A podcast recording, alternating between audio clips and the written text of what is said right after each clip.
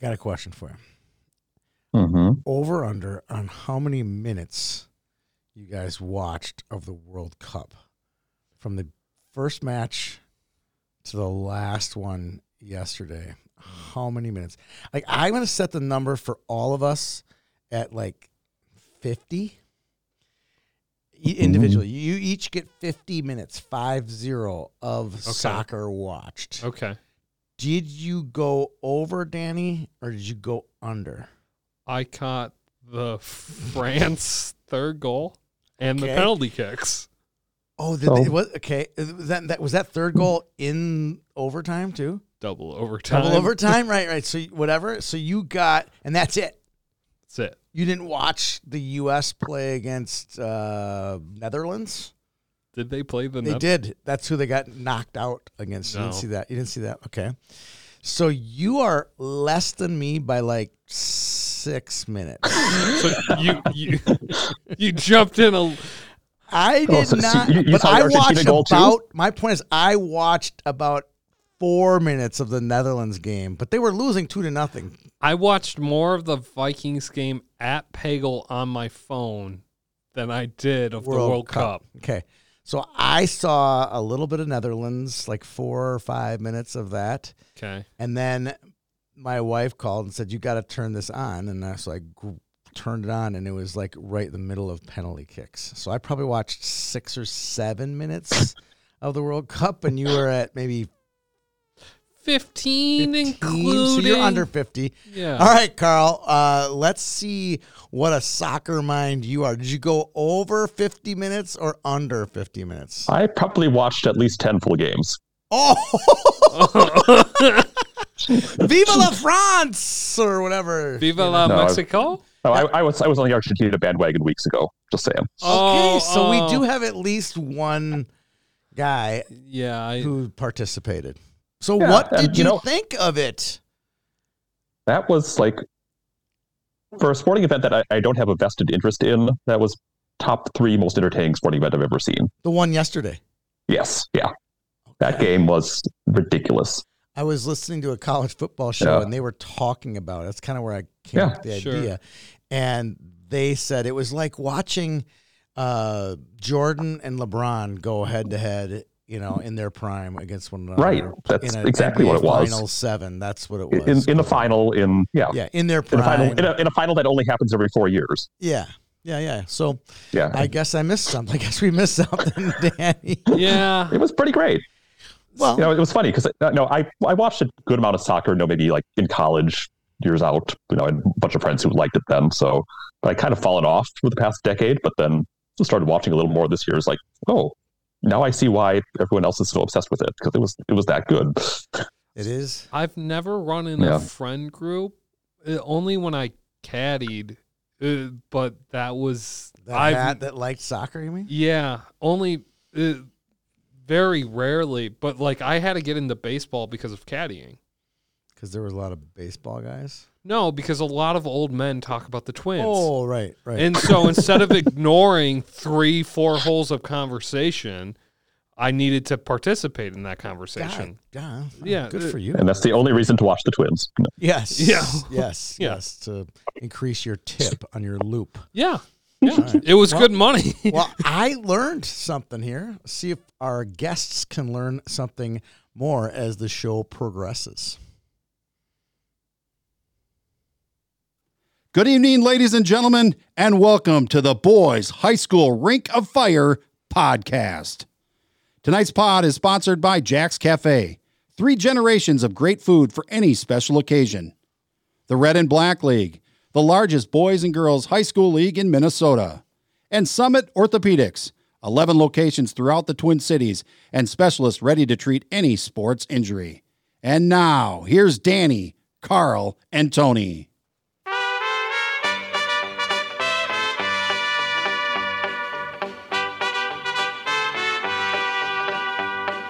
Love is a burning thing, and it makes a fiery ring. Bound by wild desire, I fell into a ring of fire. Well, good evening, gentlemen. We're a day late and a few dollars short. uh, how are you doing today, Danny? I'm doing okay. Uh, not that bad. Little bad. It's going to be a bad weather week. Uh, Don't even get me started. Don't even get me started. That, that, you're just gonna get me in a As opposed bad to mood. last week. Yeah, well, it was a bad week last week, and I think we're going to get more. Uh, Carl, give us a weather report for Duluth uh, the next three days Tuesday, Wednesday, Thursday. I know we're going to get hit again. I don't know how much. And it's, it's another weird thing that non Duluthians don't realize about Duluth is that the amount of snow you get down by the lake may be a foot different from what you get at the top of the hill. So Really? that report you see is not consistent across the city. Like my mom lives right down by the lake. Sh I had to shovel out probably eight, nine more inches. I may be halfway up the hill on Thursday morning. She had zero. Really? I Wow. didn't know that. Yeah, this is what happened. And, and the top of the hill got two feet. Interesting. I am Yeah, so headed. There's your to- fun fact. I am headed. The reason I'm so concerned about your weather and is I am headed to Duluth on Wednesday for some pre Friday night ice preparation and interviews, which has just been driving me Uh-oh. crazy trying to get interviews done with the boys from Duluth East just because of their schedule, our schedule, weather, Mhm. reschedules, all the Well- other things that go into play. So, The good news is east is near the lake, yeah. so there will be less. There will be less snow. It's not really. I it's think uh, the- I'm interviewing them at the Heritage Center, though. So, That's also pretty far down. Yeah. So as long as you stay along the 35 corridor, once you get over the hill and down in, you're probably in better shape. okay, good. So the last 15 minutes of your drive will be nice. Yeah, Yeah. yeah. yeah. pretty much. And the worst part is going to be that part, you know, like from Cloquet to Duluth. Yeah, that's always the worst. Always, every time. I'm not worried about this. I'm not worried about myself. I'm worried about the others. yeah. when you hit them. No, the others hitting me. So. All right. Well, I'm glad everyone is doing well. Let's uh, knock out some news here. All right, yeah, a couple of good headlines for this week. Um, start with some some tough news out of Creighton Durham Hall, where Cormac Scanlon, player for Creighton, uh, suffered a stroke and has since been diagnosed with a thing called Moya Moya disease, a rare, unique condition. And so I saw some tweets of solidarity from the Creighton team this week, and certainly we wish Cormac the best. Yeah, that's, That's- tough. Yeah, that's, That's a. tough news. And we'll see. He had a really good surgery on the 15th, and I haven't heard anything since his surgery. But it's a, I did a little research on it. It's it's not an easy thing. You know, it's just it's blood vessels, it's brain. And, you know, it's a lot has to do with his brain. So this is not going to Yeah, be that- something that's going to, he's not going to pop on the ice next week, I don't think. I he probably will be out Mhm. for a while. It's hard to say. Hard to say. He's a sophomore, so he's got a, he's Yeah. got a future. Yeah.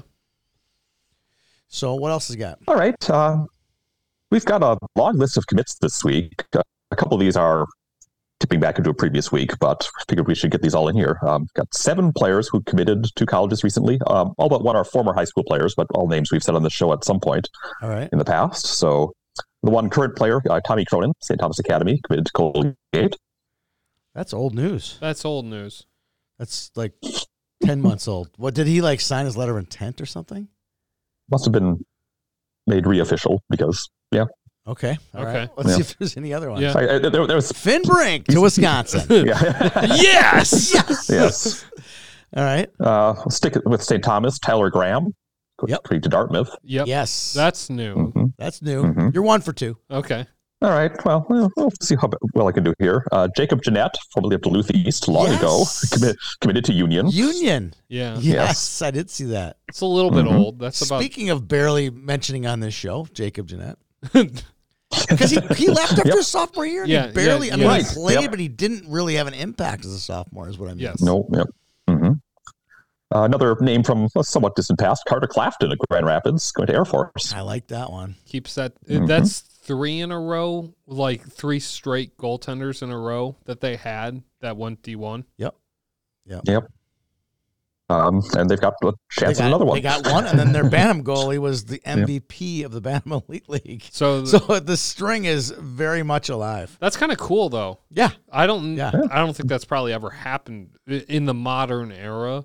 Of Yeah. uh, you know, it's probably happened. That- ooh, that's a good that's a good thing to look up there. yeah, how many straight D I don't one think that's ever goaltenders? happened. Start looking. Three is Well, what- absurd. Three is really good. I think And they I were- think three is doable.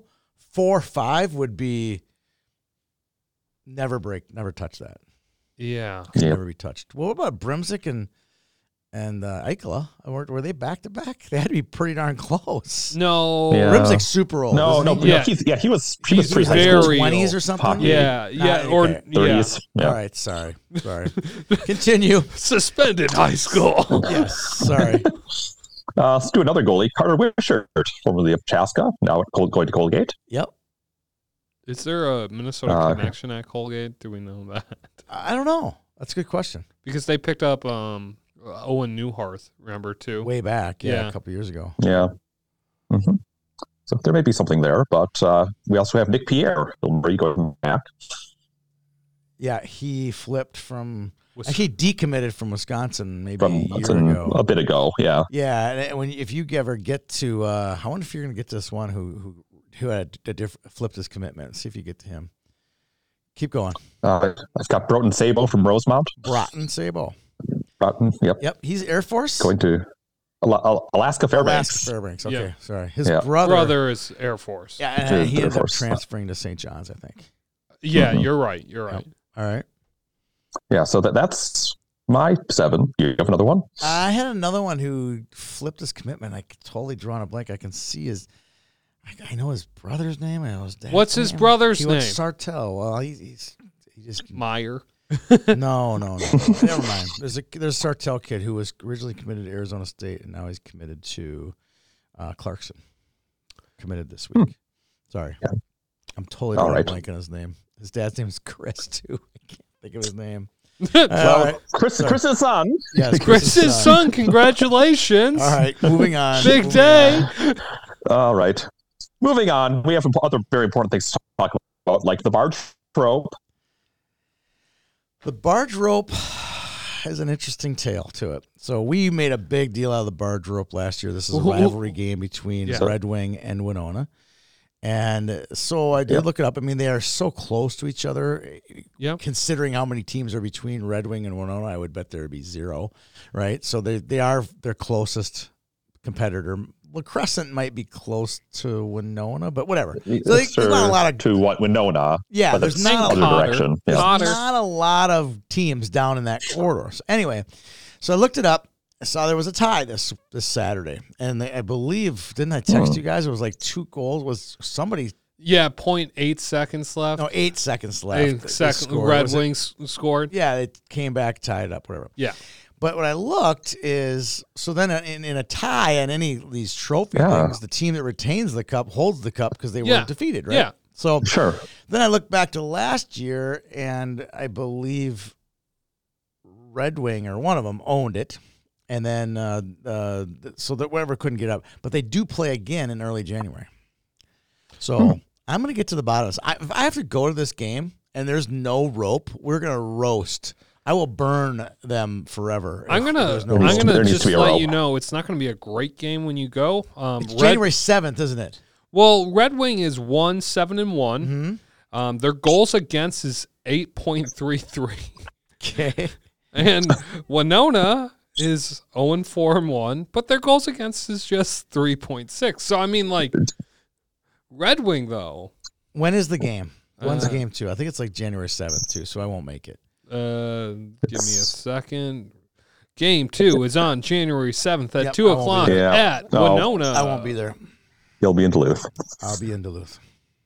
Yeah. I could go for you, Tony. You you will never go to that game. That- You're the biggest game snob ever. You would never go to that game. I, I Uh, go to that There game. could be a pot of gold i- in Red Wing, and you wouldn't go. you mean like a mean- jersey in Red Wing? Right, right. ah, there, Yeah, there's that'd be the thing. only there's The thing. hook. Okay. That'd be the only thing. That would be enough of uh, a Winona or Red Wing jersey. Yeah. Would be. we just need to we just need to leave a Winona's trail got of jerseys some down, down sweet- to Winona for Danny. Winona's got good unis. they both And, do. and and interesting note. This is another. s- This is a sidebar to this. There is no Winona Cotter, but the coach who was recruited to, from California to coach Cotter, Martin Raymond, is the coach at Winona High School. So I'm assuming it's back to a co-op of which what was back before they split the schools. Why? What happened to Cotter again? So Cotter had its own team. Remember Yeah, they had a yeah, JV. yeah, we yeah, talked yeah, about it. yeah. Had him on Yeah. interviewed, whatever. So, and Winona had a team. Yes. And back before they s- started their own school, they were co-opt. Yes. They just wanted we want our own team. Well, Sure. The coach, the longtime coach for Winona, actually retired. Yes. So then this guy was moved here from California. Like, well, I'll just take the job and we'll go back to a co-op. So I think that's what happened. I don't know that to be Uh, fact, but that's just a guess as to what happened. right? Anyway, Well, it, it's interesting. Yeah, that was a deep dive down the bar trope. it was. But, uh, our final segment of the news and nuggets will be Tony's soapbox. And Tony, get on up there and tell us about what's going on Sure, in Bob. Northern Lakes. So this happened a couple weeks ago. You can look it up on. You can probably look this one up when uh, Northern Lakes and Fergus Fall played. I think it was like a Thursday. Keep talking. I'll look. and they played. It was at Breezy Point.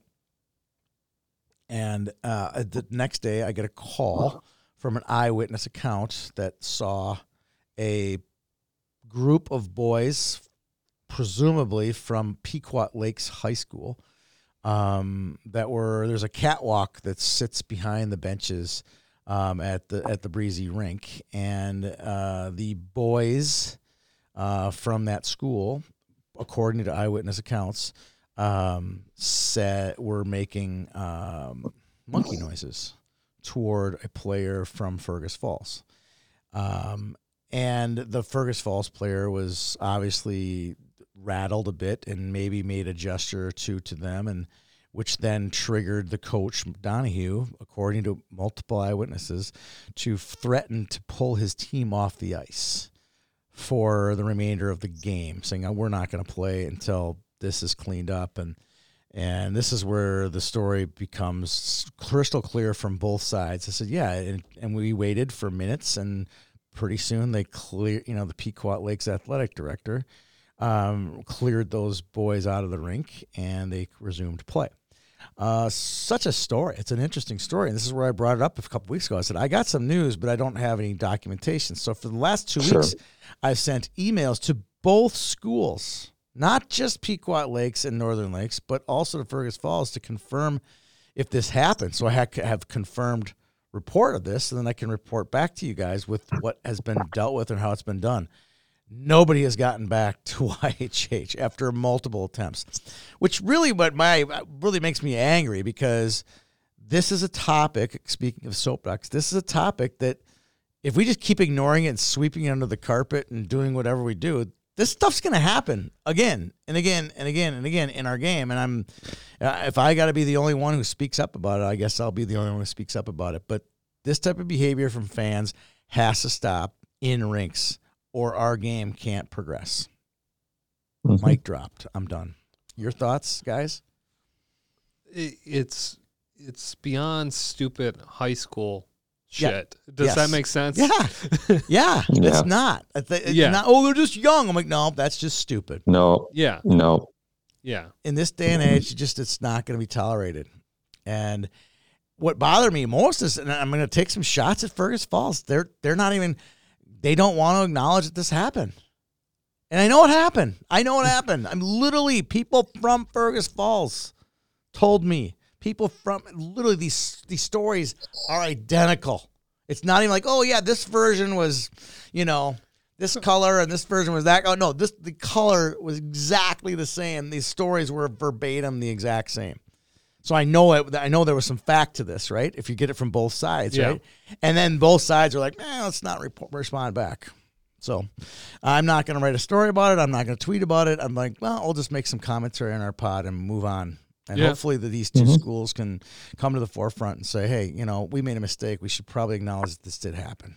And if you want to come to me, everybody knows my number. I've reached out to both sides. They know it. They know my number. And with that, we should talk about some real hockey. Danny wanted to help us out with that. Okay, well, we're going to mix it up this week. We're going to bring games of the past before rankings. So let's get into some games. Duluth, Denfeld 5, Rockridge 2, and a 7A. Seven A was unhinged this week. Yeah. yeah. Yeah. Holy crap. I mean, and, and Class A guy, Eric, was going bonkers. I, when we get to the rankings, He There's some fun stuff. I haven't. he goes seen any way of- heavy. I'll just say that. I got to, I I, know. got to see both rankings. Said to publish them both today. He goes a little overboard. Seven A. I haven't seen. Uh, so I, this I- doesn't surprise me. Okay. Don't we have a hundredth point or hundred fiftieth point out of a kid out of Duluth Denfeld as well this week? Uh, probably Andy Larson. yeah, the one. he's destroying Yeah. it. Absolutely Yeah, destroying it. yeah, he's yeah, he's been fantastic for I a while. have dads from Duluth these saying you have to get on this guy. He is so good. I'm like, you realize you're from the other side of town. Like, yeah, he's so good. You have to come see this kid play. So I'm going to make Okay. a note of it to see a Denfeld play. You know that uh, he come on that, up. That reminds me of um, what's his name from Duluth Marshall that's playing at Clarkson, um, Grant.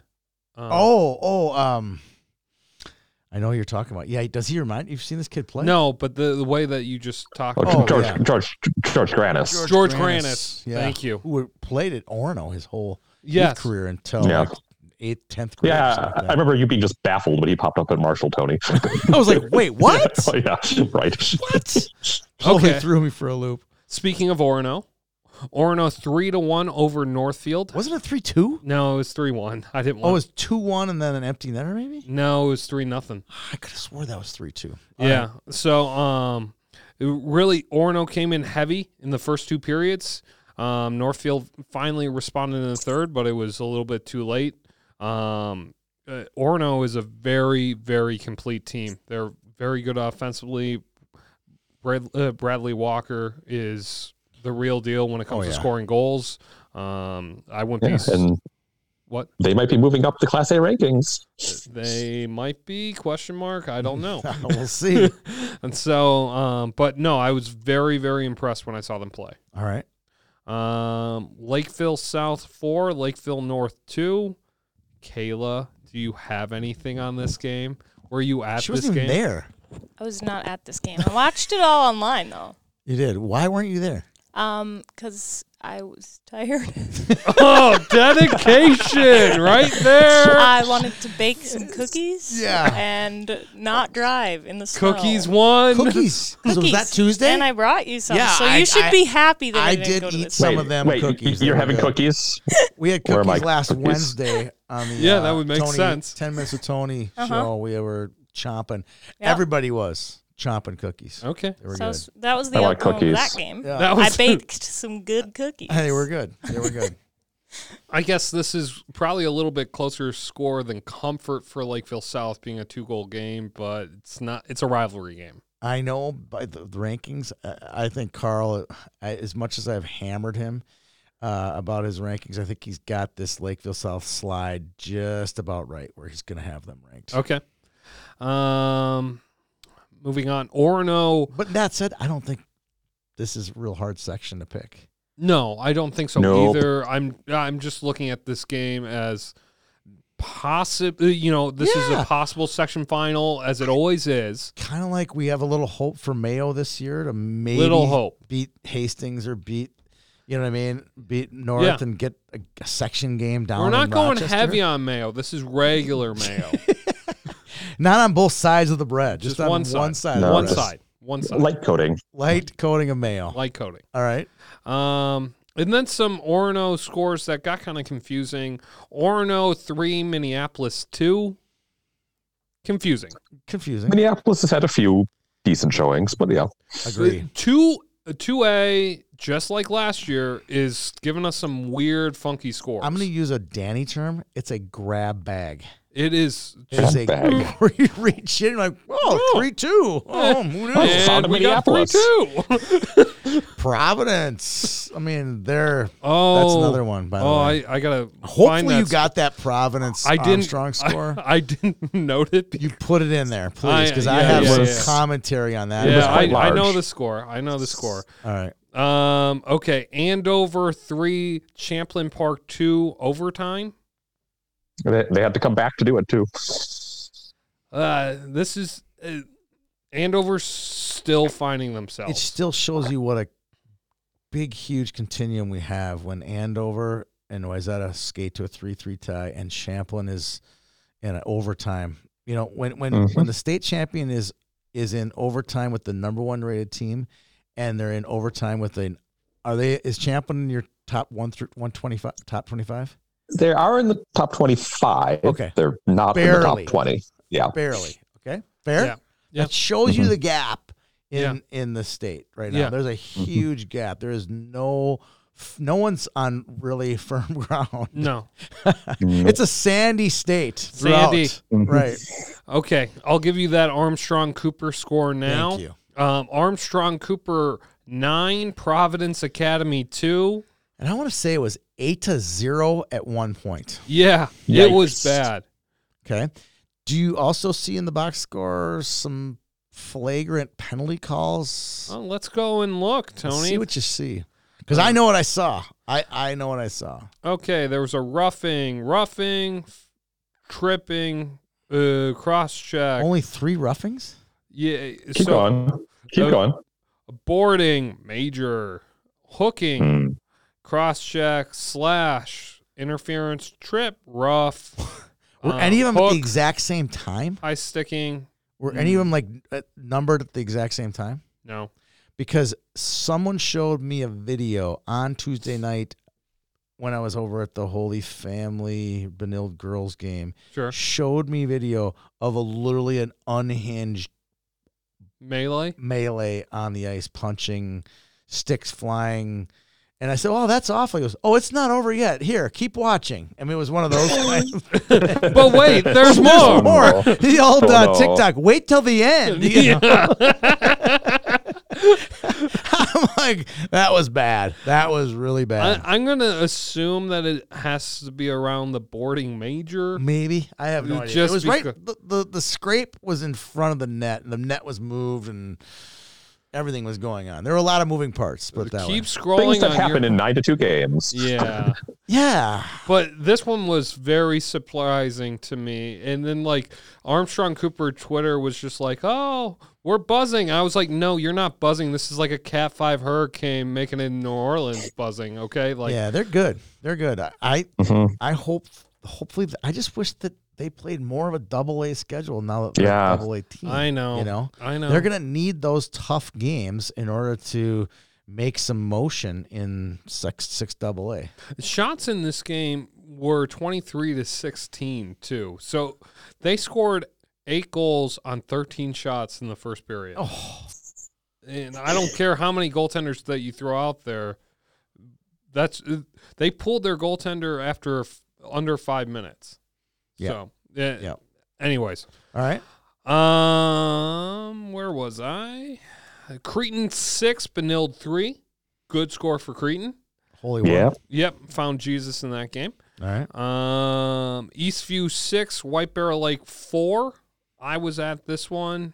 Um, both teams kind of got unhinged for a little bit. Did they? Yeah, and where Eastview's used to going to the box, White Bear, both teams can't, and Eastview took advantage of it. Carl, can you officially cross White Bear out of your love covenant? Yeah, they're gone. Okay. Love covenant. Bye. God. Gone. Gone.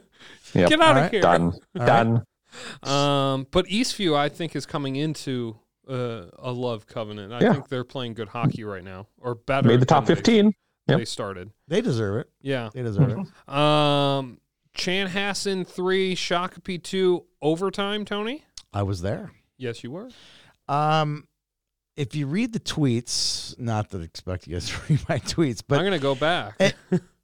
it was full on demolition. I mean, Chanhassen was by far the better hockey team in the first period, right? Sure.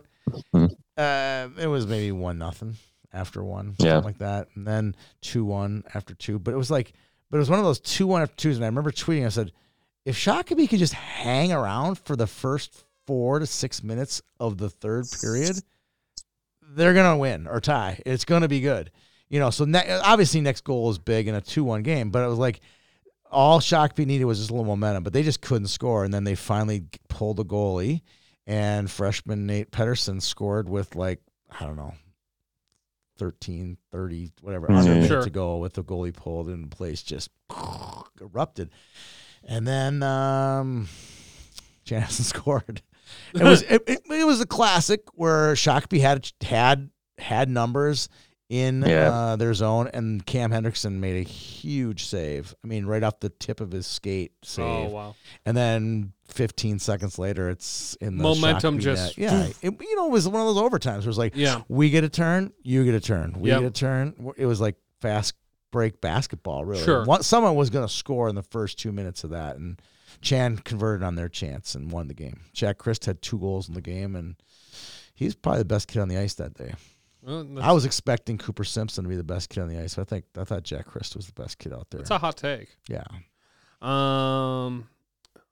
Okay, Eden Prairie two, Grand Rapids zero. I I learned in this game that Grand Rapids is maybe going to score a goal for the Maybe, rest of the maybe that's Yeah, Did they that's score? that's been their mo. they scored in the next game that we'll talk about, but Okay. Yeah, um, they just they're going to really struggle to put the puck in the net. hmm Um, Centennial six, Roseau five overtime. Mm-hmm. It's a bad Centennial score. I don't think Roso's as good as they have been in years past. Right. Um, I saw that game winner in overtime. I think it was a Peyton Blair too, wasn't it? Could have been. I, Yeah. I don't have it in front of me. Um, Little Falls 2, Rockridge 2, overtime. This is the one that like Eric got depressed. I mean, this like it sent him into a like this score like literally. I, I- I'm sure he didn't recover for hours after this one. I, I know the feeling. He just plummeted Little Falls. He like just smacked him for this. I Like, don't I don't think I don't that's think it's that- necessary. I don't think it's that bad of a re- result for No, Little Falls. Not for Class A, no. So, no. I- it is Uh, what it is. Good score though. I like that one. Gentry 3, Thief River Falls 2, overtime. I thought this is a good score for Thief. Yeah. Uh, Yeah. just uh, it's a good um against a double A opponent. Um, Orono three, Waconia two, overtime in another. Well, the, sh- the shots were like 59 to 13 or something like that. It was Oof, oof. like unbelievable effort out of the Waconia goaltender. Yeah, I- and You know what? Give Yeah. me another score to chew on. Look up that kid's name because he deserves his name to be called on our show. We'll get three more Waconia listeners as a result of it. well, Waconia is, is actually building a pretty good uh team. Talk about it. Talk about a great place to build a hockey program. They got a good barn. They got a good growing population. You could build Yeah. a really good hockey program. If you can build a hockey program in Waseca, Minnesota, don't you think you'd build one in Waconia? You would think. It's coming. Don't you think? It's coming. Yep, it'll come. I think it will too. I think it's just it's just a matter of time. so Matt Johnson started that game for Waconia, though they are splitting goaltenders. Did he play? Did he get credit for all sixty or fifty-one minutes? Uh, yes, How many saves? uh, forty six. Forty-six saves. Yeah, still forty six to uh, impressive. so forty nine to thirteen shots. Shout out to you, Mhm. Matt Johnson. Shout out to you. Yeah, and um Orno's goaltender. Is he back? He's not. He's he'll probably be back. Oh, you got a little Mm. scoop on that? Yeah, he'll probably be back later in the year. Okay. Well, I'll know for sure on Wednesday. How's that? Yeah, I'll he's know had exactly some when he's that had some upper it. body, lower body. Really? Yeah. All Interesting. over the place. All right, So all right. yeah. Um East Grand Forks three, Alexandria two. That one kind of slid under the radar this week. Yeah. Uh, That's about right. I think it's Yeah, about right. it's, it's close. And then but- did they get snowed out with with World? Yes. And Yeah. they will do a home and home uh Are back you to back. serious? Yeah. Like on back to back nights? Yeah, they are So they're gonna drive down, play. and They're all gonna drive get back in their car and drive back. Yeah, want a carpool? They should just play two in a row Yeah, in they the should same town. Throw something out there. yeah. Which like town? split the hotel fee. I don't know. It just seems like a Halleck? waste of gas. Crookston. I don't That's know. me in Crookston. Um uh, this score was surprising to me at least. Wyzetta three, Andover three overtime, uh, just based on the Andover previous score of the week. Um, and then Wyzetta's Pat O'Leary apparently got kicked out for arguing balls and strikes pretty early in Really? the game. Yeah, Hmm. is w- what Balls Twitter. and strikes. What is the hockey equivalent to balls and strikes? Offsides? penalties Penalties. a penalty that was called. Mm. Okay. Hmm. Hmm. I'm Mm. looking for a better analogy. Paul. Okay. Yeah, that's not a great analogy. It's got an Well, analogy. if you argue a penalty, you can argue penalties, but people argue penalties all day long. Oh, you but- don't argue balls and Okay, strikes. in okay, a I'll give you that. baseball bench. You just don't. okay, yeah. So I, I'll think of a better analogy. Okay, all right. Either way, Work, work on that anyway. either way, Yeah, work on that. Take it back. Okay, you guys go tell me about this score. Let me workshop some Oh, analogies. you here. mean the Andover Wyzetta game? yeah. Um, I think a Wyzetta Bobo like Carl would be disappointed in this score. A little bit, but you know why that is going to take some lumps for you. They always do. And oh, Right. This we'll is get to the rankings. this is the team that was seven and nineteen and went to state. hmm Yeah. God, That was awesome, by the way. That was awesome. Um I I'm still a little I'm disappointed by this. Just based on what I've seen out of both teams. Yep. Yep. Uh two A grab bag again. We go to Delano Hutchinson. Uh, Delano had to win that game. Three to one though. Three to one. Oh, only one. Okay. All right. It- it's a grab It's a bag. total grab bag. You don't know what you're gonna get. um Just a three. Right. Sartell Or four. Oh no. St. Oh, no. Oh. Michael three overtime. Sartell is Sartell. eh? making a Well, case. Welcome to Quietly, AA. quietly, looking quite good. Yeah, they're making a case for the number two seed. Oh. Yeah, Oof. yeah. Okay. Um, Cretan nine, Park of Cottage Grove five. That's a football It's a team. lot of goals. That's a lot of goals. Is it okay? This is the second week in a row Park Cottage Grove has made the show, I agree. Yeah, and that game was close for a while too. It- they were I down. was following it on Twitter. Cretan like, was "Whoa, this is down. Good. They were down by two or three. They got uh, they got. I think the kid's name is Gavin Moss. I'm pretty sure it's Gavin, and obviously I know um, Jackson Rude, um, and Owen Corkish. These kids are like ninth and tenth graders, and they're lights out. I mean, they're legit elite players. These are kind of kids who played Bantam Elite League. These are kids that play on the super elite stuff circuit. Um, don't be surprised if they can make some moves here, but I just don't know if they have the depth that Yeah. could make a three double A. They could make Could a they make semifinal. a I three double A semifinal? think they could, and we'll get to They another. could. They could. Section's open enough for the taking. Yeah. Yeah, and I'm not saying a section final, but could they be the four seed in this section? I think it's Yeah. very doable. Yeah, I think it's very, Very doable. doable. as You well. know, you have the big three, you know, Eastview, St. Thomas, Cretan, but the four seed in this thing is, is Rosemount and them. yeah, A- and- maybe, Yeah. maybe. I would love it. I would absolutely love it. I Gavin- know, I know the coaching staff at Park. They're great guys. This is, they're doing it the right way. I mean, this is the right way they're doing it. My so. mom taught in the district for many years. South Washington County. Uh, Yeah. Altman Middle School. All right. Um, let's move on. Minnetonka 5, Rogers 0. This Wow. game was very high paced. I thought it was tight in the first period, and then Tonka just slammed on the goal scoring. What would happen? Was it goaltending? Was it defense? I mean, how is Rogers giving up that many goals? Just the second line for Tonka took over this game. Okay. A- and Yep. the second line just kept hammering them. And, you know, Sam Rinaldo had a good game, didn't put the puck in the net. Okay. Chase Cheslock, our future guest, had a great game. Yep. Eh, but, you know, we still need to put the puck in the net. And that's the difference is Tonka has a lot of goal scorers on every Just didn't line. finish. Yeah. Yeah. So I get a text from, we'll just call him, what you call him? Average high school hockey fan, you know, average high school. I mean, like, doesn't know anything, you know, kind of guy. Just, Sure. just a hockey guy, right? Sure. Hockey fan. Yeah. He texts me, he goes, Yeah. And his nephew plays for Tonka. So he texts me, he goes, Hey, I watched the Tonka Rogers game. Rogers is overrated. and I wrote him back. I'm like, Well, they did beat, you know, but no, they did beat And over. Andover. They, Andover. they are a legit top five team. Yeah. Um, they just, and, and Tonka did lose to Chanhassen and did barely beat Rosemont. So you just saw a good version. This is what I told him. You saw a good version of Minnetonka and a bad version of Rogers. Call you next Tuesday. Call me next Tuesday. You know, because it just changes. There's no consistency. This Right? wasn't the best Tonka, I don't think, either. but it was a good Tonka. It was a very good Tonka. So, and no ripping on Shanahan. Just, No. I just think But that but there's- you're ripping on Chanhassen. I would, I would, I love ripping on Shanahan. Yeah. Yeah. I I, I wonder if Coach Bloomfield will pick up on the fact that we don't like Shanahan. at least two of us don't. yeah, It's like you should have brought on the person who actually does. Oh, No, he, he was good about it. He was really good about it. Um, St. Thomas Academy four, Holy Family three overtime. That's a question mark.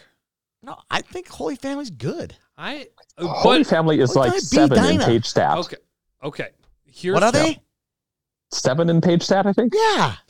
Uh, here's why I say that is before this week we had St. Thomas is number four. Yep. And I don't think Holy Family was top fifteen. No. So that's coming into the week. Okay. That's all I'm saying. 'Kay. Coming into the week, this was not supposed to be a close game. We wouldn't have chose this as a pick 'em. Yeah, but, But it none of was an us o- none of us would have picked Holy Family. I Okay. agree. Which tells you the divide. Yeah. But still I'm not worried about I wouldn't worry about this. I mean, Carl and Coach Rand have been trying to give game just trying to hand, lose. hand games Yeah. away. Trying to lose. Handing 'em but away. They can't. Randolph in December. Yep. Right. All right. Um, Hill Murray five, Hastings three. Thought that was closer than it should. Yeah, have that been. was a little. eh. It, but w- not really. Hill Murray's still young a little bit. And, and their scores only get better as the season progressed. Normally, um, Prior Lake five, Rosemount three. That's a good win for Prior Lake. It's a very good win for Prior Lake. I thought. Um, Elk River five, Grand Rapids three. Like Here we go. there, there are more goals in this game than Grand Rapids like previous seven games combined. So let's throw out some fun facts in this one. Elk River's first win in the Edina Holiday Classic since 2018. First win over Grand Rapids in the Edina Holiday Classic since 2017. And still going winless against Edina since 2005. 2005. Yeah. It's the last time. They've had some really good teams in that stretch. That's the last time they beat Edina. Wow. Yeah. They've had some great teams in that stretch. Mhm. And there's been some good games against Edina in that stretch. Yeah. But it's still, they are still defeated since 2005. And we wonder why Edina keeps them in this event. That's kind of what I'm saying, It's right? the, e- it's the win. Select factor. our win. Yeah, Yeah, at least we'll get one. that's one win. Got one win. Um, okay, another win for seven A Rockridge six, St. Cloud Cathedral three. This was the one that Fascinating. really fascinated me Why? Okay, because yeah. we've been thinking that this is the year Cathedral's coming back. We're gonna see the Swedes. We're gonna see the yellow They've- jerseys. We're seeing all this, and we're just not seeing They've it. had a couple at of all. results that are just mm, no, no, and they not got happening. the easy section. You know, Mhm. yeah, I, I don't think Uh, but they're I the, think actually six A is easier than six is Yeah. easier this Yeah, year. than five. This but year, what yes. what would Rockridge give to be in that section? Hmm. And one of them, one of them could be in that section though. Yeah, You know what I mean? Mhm. I think I think one of those teams is really close when when the state high school league puts their pins on the on the little wall there. yeah. Like, we need another team in this section. I think Rockridge or someone on that range is close to getting into that section one day. Mm-hmm. No, they're not. You don't think so? They're going to pull Duluth teams before they go there. Yeah, but it's close. Yeah. it's close though. It's like very closer than E? close. Ely, Not Ely. No, no, no, it's not No. happening. no. Um, Lakeville South three, Eastview two. This was uh, of my games on Saturday. Minnetonka Rogers was high paced, fun to watch. This game was slow, not that much fun to watch. Kind of like it was like give a fo- football analogy, uh, high flying Yeah, passing offenses versus some running attacks. yeah, but it, it was just it was Lakeville South like they were last year. They need to find scoring. I don't know where Mhm. that is. And um, Eastview stuck around. I- and hats off to Eastview. This is they are making uh, you know a slow climb back into my heart, but um, Well, I'm, I'm, I'm, I'm wonder if they care. oh I wonder if they care. But I, I'm I was Yeah. more impressed by Eastview in this game than I was by Lakeville South. Really? Yeah. I'm impressed that they just held serve. Lakeville South Yeah. just holds serve against all these teams. Yeah, I, I'll give you that, but there wasn't like holding sir. uh, I put Lakeville South now in the group with White Bear, Stillwater, that type of group. What? Say that one more time. I put Lakeville South in the group of teams like White Bear Lake and Stillwater. That's where they Really? are. Yeah. So I think Carl's going to have them between six and 10. And you think they should be between 11 and 20? I think that they should be between 8 and 12. Okay. That's Oh, Kayla, Kayla does not like you anymore. You're not getting cookies. Yeah. You've been taken off of her Christmas card. Oh, oh man, Danny's mic is gone. Yeah, Danny, Danny's gone. help. Help. He's been muted. Uh, All right. The last score, Edina five, Eden Prairie one. Edina had a good weekend. They win them all. Yeah. They Yep. did. Well, including the St. Louis Park game, Yeah, St. Louis Park game. the scab team in orange. the scab. Scab team. scab. Wow, there goes our listeners in St. Louis Park. I alienated the Buffaloes. You, uh, you Lakeville alienated South. the Orioles. The Orioles. Lakeville South doesn't give a Wow. rip about me. Yeah, I know. We've made a lot of enemies on this show. Well, one thing that we didn't do is we didn't make an enemy. Well, kind of. Tony, why don't you take away our Red Black League Coach's Corner interview? Thank you, Danny. Uh, welcome on to the show now. Sean Bloomfield, head coach of the Chanhassen Storm in his second year.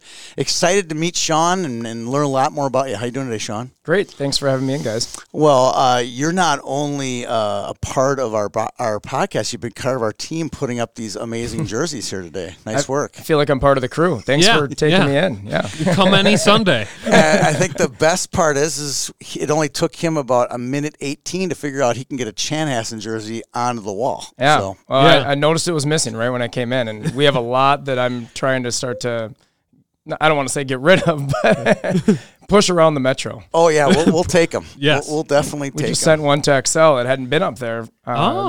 they- Ever? Just this fall. Yeah, because I don't think they add new ones. I think the the uh, They rarely probably add yeah new ones. maybe probably not since the school was built in 2000. Are you saying there is n- until last fall there was not a jersey, or there's just a super old one? Correct. I don't think there even was. I I don't think there was either, but Yeah. like you'll see Sleepy Eye there. Sure. Oh, there's a like lot there's a of- lot of defunks uh, Right. that are there. I think Cooper's up there, and and Armstrong, Trump. not Yeah. Armstrong, Two separate Cooper. ones, You know what I yeah. mean? Like two separate. that and kinda and then stuff. there's some schools that have multiples up there too. Like you'll Really? s- um, Cloquet has multiple Cloquet jerseys getting shown at the end. Ooh, how do we get that? Yeah, I, I, I've thought you know one of those poles that you know you hang clothes on at a Yeah. retail store. oh yeah, if you had a poll, how many would jerseys would you steal, Danny? I would rent a U-Haul. Yeah, I would. Too. I would.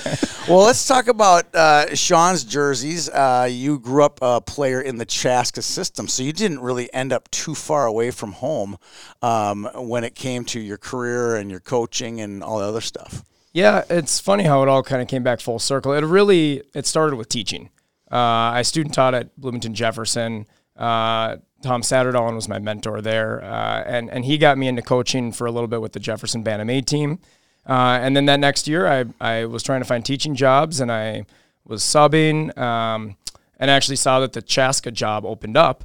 uh, the head coach job, and I wasn't ready to apply for that, but found out pretty quickly that Dave Snuggerud got it, who I had as a coach in high school, and I just messaged him right away and said I'm open and would love to get into coaching. How many stints did Snuggy have at Chaska? Was it two or was Just it it was three? the two. Yep. So this was his first stint. Second, no, so his first stint was while I was a player. Right. Um, I think it was started in about the year '99 or 2000 ish, Okay. and then up until 2007, and then Steve Olinger took over. No way. Yep, What? Yep. So that Yeah. was my junior year was Dave's last year of that first stint, and then my Okay. senior year was was Olinger's first year. But he was he had been an assistant coach for a long time Yep. at Chaska Yeah. leading Yep. up to that. So uh, we knew him all. We were excited to have him there, and then um, when the schools split after Chanhassen High School was built, uh, Olinger stepped down, and that's when he went over to Eden Prairie. Yeah. And worked with then Lee. Yep, Yeah. yep. And then uh, Mike Johnson and uh, Chris Wilson took over the Wilfs. respective high schools. Yep, Yeah. yep. Yeah. Uh, and then in 2012 was when Dave got the job back at Chaska after Mike stepped down.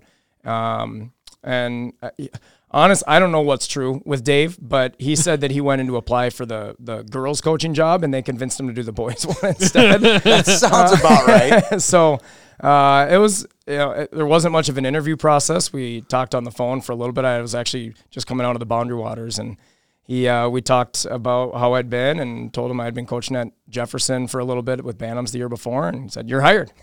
Come okay. on. Okay, now let's bring it back a little bit uh, then with youth. And uh, so you played for Dave in high school, but Yep. uh, before uh, you were a goalie then in high school. Yep, goalie in high school. Switched to goalie. Uh, first year squirts was the Okay. first year. How did that go down? A with yourself and the coach and your parents. Um, so you know, in mites, you, you have the traveling set of, of pads. Yeah. Right. right? And and I, of course, like most kids, wanted to do goalie, and and my dad, uh, he didn't want me to be a goalie. Also, like most parents, uh, myself included, now. Right. Um, and so I, I basically, as a family decision, we put off me being goalie till the last weekend of the year. Uh, and I did it, and I, I did all right. I don't remember how I did. I, I was I maybe led in a couple goals, and uh, being a goalie, I was the last one out of the locker room after it, and we still had the pads and didn't know where to bring them. So we brought them home, and we had an unfinished basement, and my, uh, my dad shot pucks at me all summer long with the, with the association pads, and I signed up for a goalie clinic over the summer, and lo and behold, start squirts. I signed up as a goalie. Really? Wow. That's a cool story. That That's is pretty actually, cool. I'm sure the association was happy that you stole their pads for the summer. I, I honestly, It's a have- good I trade, don't though. think they knew. Because, know, but it's a great trade. Like, yeah, Sure. you take these pads. They were just going to sit in a storage bin somewhere. You actually used them and then became a youth goalie and a high Right. school goalie. That's a great uh, trade off. I guess it worked out, I would say. Wow. All right. So, so obviously, if Dad's shooting pucks at you in the basement, he was in support of you being goalie. He was. It, he didn't want me to be a goalie because he didn't want me to waste time with something that I wasn't going to be working on. I don't think he really minded once I made the commitment to be a goalie.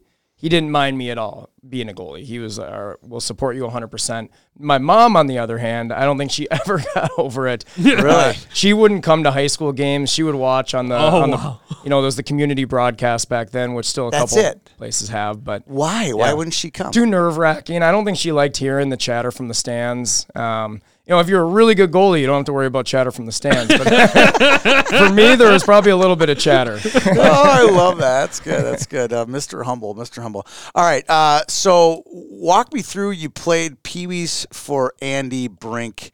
Um, how did that come about when you were on his team?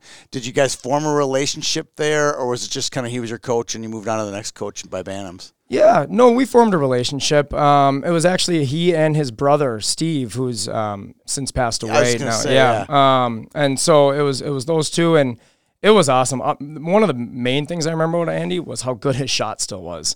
Really? Yeah, he was he was a really fun coach to have. He was a younger guy. I mean, he's still a younger guy at the time. I Yeah. hope, if he's listening. Yeah. Uh, and and his, and Bobby was uh, maybe a year old at the time. Really? Uh, and just ran around the rink with a knee hockey stick and tennis ball. And um, and our parents would always say, "Where's Bobby?" That was the that was the common saying. But we. You know, sixth, seventh graders, we saw him and we are like, this kid's going to be, he's going to be legit. He'll be a good hockey player. We had no idea, of course. How good, How yeah. Oh, good. Yeah. That's Uh, true. But Andy, he was a great he was a great coach to have as a Pee Wee. Good relationships with the kids, um, and uh, he actually was an assistant coach with. Uh, gosh, was it? It might have been Dave or it might have been Steve Olinger. My senior year, one of those years at Chaska, he was an assistant coach too. really? Oh, yep. wow. Yeah. Um, did he ever pull your leg, Andy? Uh, as in lie. Yes. He, I, I guarantee he did, but as a middle schooler, I had no idea.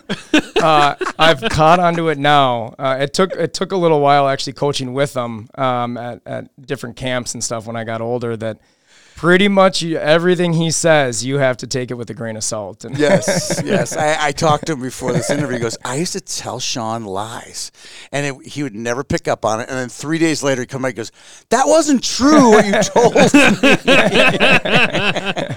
me. he still tries it. I can pick up on it pretty good now. Uh, that's good. Well, we'll get to Snuggie in a little bit. So you get to you get to high school. Um, did you know who Dave Snuggerud was when he was your coach? Did you kn- know any history behind him? Not as a player. No, no, I didn't know his playing experience much beyond that. He was in the Olympics and he was in the NHL. Um, but he had been the high school coach at you know my years through youth, so I kn- he was a legend as a coach Right. uh, already by that time. I think he had been coaching for five six years, and uh, uh, he was um, he was uh, I don't want to say a hard coach to play for, but he was a hard coach. He was very competitive, uh, a- and, and he got the best out of out of a lot of guys, and and it rubbed some people the wrong way. But I know a lot of us just loved playing for him. Um, and then when I came back and coached with them, which you'll probably want to talk about later, but Yeah. it was a totally different experience coaching with them. Um, just and you can really see.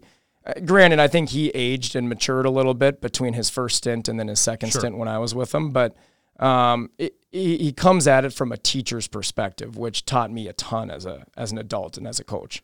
Uh, Well, we'll get there in a bit. I I, I- I want to get to the canoe trip and uh, first before we get to your how you gr- after you graduated high school you went on a canoe trip. We'll talk about that in a second. But I want to, and then we'll get to how you got into coaching and Sure. teaching and being a principal and other stuff. So, so walk through this canoe trip. First of all, the best part about this is Friday as you're walking out of the shock you're rank, you go, "We're talking about the canoe trip," and you just kind of shrugged me off, right? and then I get a text from Danny this morning says, "Do you know about this canoe thing?" And I'm like, "We know about the canoe thing." So walk through the process of canoeing wherever you canoed, writing a book, publishing a book. I mean, that in itself is Yeah, it's a really feat. interesting. so, uh, if do you have like a shortened version to, to, to for us to talk about today? I'll give it a go. All right, on the let's short. see if you can do it. So in seventh grade, I read a book, Canoeing with the Cree, uh, which was written in 1930 about Eric Severide, uh, who was an old C- CBS news broadcaster back in.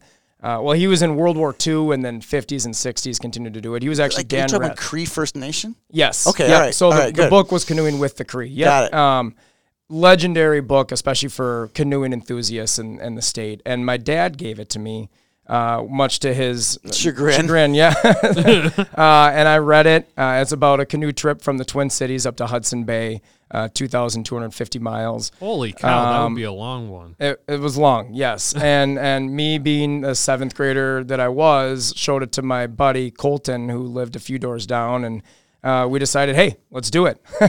Oh, no. Uh, and our, our parents initially were, uh, yeah, sure, have fun, good luck. And then uh, once they realized we were serious, they they fought us on it, and we said, well, we'll be 18. There's nothing you can do about it. of course, that's not true. But as a middle schooler, you're, you think that that's going to work. And and much like switching to goalie, I think once my parents realized that it was real and we were going to do it, then they tried to help us as much as we could. Um, practice trips. We uh, paddled down the St. Croix when we were 16, and then we went when we were 17 from Lake of the Woods up to Lake Superior. Uh, so that was What? about 450 miles. Yeah. Um, Just following right along the international border there. And that pretty much convinced our parents that we would do it. Uh, and whether we'd be safe or not was, was the next question. So then So, how long did it take to get from Warroad to was it Grand Marais or right near Grand Marais then? Yeah, so we started in um, uh, uh, uh, on International the Falls yeah or no, where? it was right on the Rainy River. What's the Okay. name of the? Uh, it was actually Andy Brink's hometown. I'm I'm blanking on the uh, the name of it. Uh, oh, Lake of the Woods. Yeah, it's right on Lake of the Woods and Rainy River. There was the, the the first Hockey Day Minnesota was right there in the Yep. bay. Yep. Sure. Um, so we started there and then went through the boundary, wa- went through International Falls, Voyagers, Boundary Waters, and then eventually made it to Grand Portage. Okay. And finished with the nine mile portage to Lake Superior. But um, so that was our warm up trip. And you were 16. how long did it take? 17. 17. How long did it take? that one was twelve days, um, which w- we planned What for were you about three weeks covering to a a month. day? Yeah, um, about 35, 40 miles. Holy cow. Oh. Um, I don't know the math there, but there are some days where it all depends on weather. Yeah, right? yeah. Um, and then so then fast forward the next year, we graduated high school in March of our senior year, and then took off two days after our senior prom in late April. Wait, how do you graduate in March? So we had a block schedule, and we just moved all Oh. over. We told the school why, and we moved all of our classes that were required to graduate to the first half Did you of the year. did you also slide in that you were going to write a book about it too? We- I didn't know I was going to write. a Okay, book. got No, it. I no, didn't know. yeah. Okay, all right, yeah, that was part of the plan. right?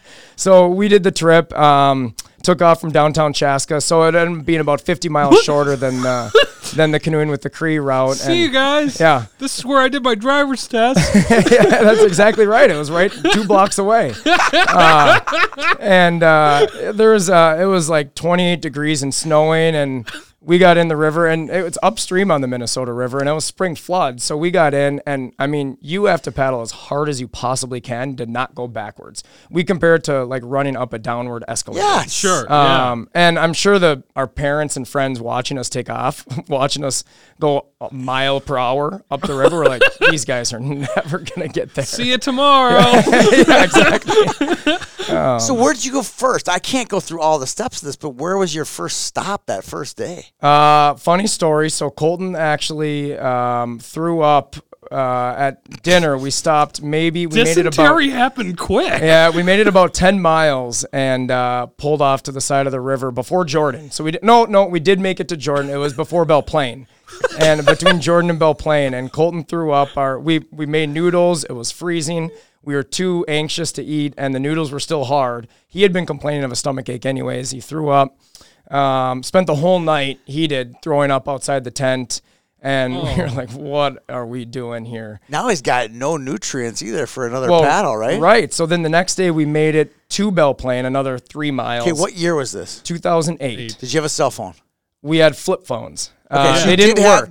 It didn't work. No, there was no way to charge it. There was uh, no Okay. service down there. Um, we had an old digital camera, right? Uh, yeah. and and that second day in Belle Plaine, uh, s- sand got into the the digital camera lens, and then that was ruined. So then we had disposable cameras for the rest of the trip.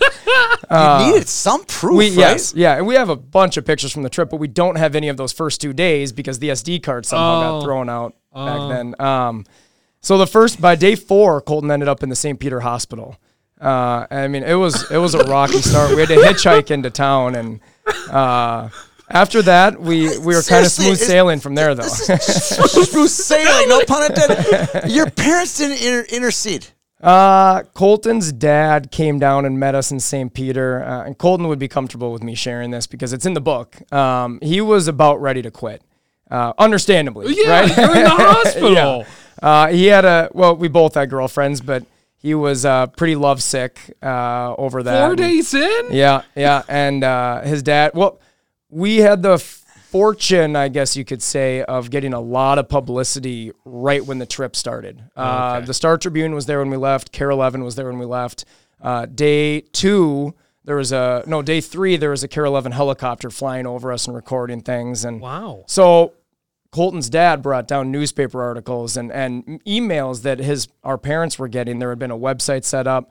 We were getting emails from all over the country of people following along, and Col- his dad was like, That "Buddy," pumped him up, I'm sure. He was like, "You can't quit. Like, it's just not an option anymore." And and uh, and actually, I remember the first article. Colton looked at it and he was like, "Can't quit now." Uh, we can't make this all about the canoe, but how long did it take? Ended up taking 49 days. We had actually planned for three months, but uh, it was so cold for most of the trip that we just paddled all day. We'd paddle when we woke up until it was dark out. And actually, on the Red River over Minnesota North Dakota border, we did a few days of what we called the shifts, where we just paddled 12 or 24 hours straight. Uh, Colton would paddle from 1 p.m. until 1 a.m. while I tried to sleep in the front of the canoe. And then at 1 a.m., I would get in and he would try to sleep, and I'd paddle until 1 p.m. So How much weight did you lose? um, not a lot because we were. I mean, we were Okay. still eating. Okay. What were you eating? yeah. Yeah. So we had Um, one. we Seven have for- weeks. Yeah. So breakfast would have been pancakes with peanut butter on it. Okay. Um, lunch was a cup of rice that we'd split. Uh, a few and a few crackers, and then dinner was either Was uh, this baton? Yeah, right. it was uh, it- and we did it all on like a, a little camp stove. Basically. Yeah, I imagine you're not taking the Weber with you. No, no. Um, and then we had uh, what was it? So you, you know, like you can get chicken in little tuna packets, essentially pre-cooked chicken. So we'd Yeah. have that and put that into tortillas and have a chicken burrito for dinner. Uh, or we'd uh, stop in towns along the way and get like a couple extra large pizzas, put a, put it in baggies, and then eat that for dinner just cold. Sure. uh, Um, but we didn't bring a cooler. We were we did this whole thing. It's funny in the book. The all most of the negative reviews, luckily, aren't about my writing. There's a couple that are about the writing, but uh, about your food. it's right? about how dumb we were when we took the trip. And I'm like, well, yeah, we were. That's why it's a fairly interesting story. we made a ton of mistakes. so okay. So it's seven weeks after graduation. You're done probably June first, right? We Something finished like that? June 15th. Okay. Yep. Well, that's kind of a comical something. What do you do after that? How do you Yeah, one up like that? your this summer? freshman year roommate would have been like, "What'd you do this summer?" right? Yeah. Yeah. Uh, actually, it took a while for us to even bring it up freshman year to because we didn't want to like brag about it or anything. But um, it ended up being kind of a job. We did a lot of speaking events around the Midwest just about the trip. We'd go to schools and churches and libraries and um, environmentalist groups, and we just talked to, to crowds anywhere from 10 people to a couple hundred people and show them our slideshow. And uh, after enough questions came about of when's the book coming out, we figured, well, I guess That's- better start writing it. um, actually, one of them was up in uh, North Dakota uh, for the Eric Severide Symposium, and it, it was really cool. Uh, Dan Rather was the keynote speaker to that symposium. and cool. We got to go up on stage with him, and because Severide was his mentor. Sure. Um, so it was uh, there was a lot of opportunities that opened up because of it. And I will say, circling this all back to to hockey, my phone interview with Dave about getting the coaching job, the only thing he really asked me about was the canoe trip.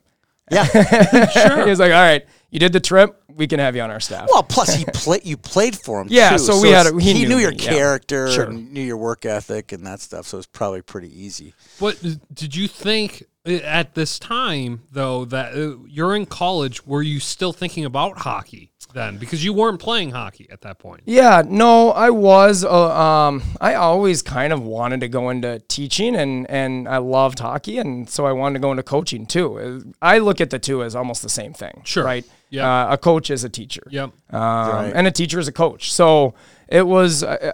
I I don't want to say fantasize, but I always thought, hey, it'd be really fun to go back and coach at Chaska and or or anywhere in the area, and uh, and it just worked out perfectly that Dave got the job back right when I finished up college, and and I'd had enough te- coaching experience that uh, uh, which was just one year at Bantams that he was able to bring me on the staff. Tell me about. I know later in uh, in the uh, stages of, of Snuggy's coach second phase, you were kind of like he kind of gave you the keys. So he called me the co-head coach. Everybody knew he was the real head coach. sure. Uh, but he's, uh, I'll give him credit, I guess. He uh, is. He was pretty good at delegating uh, a lot of those things to me. I ended up actually, I think, pretty much the entire year there.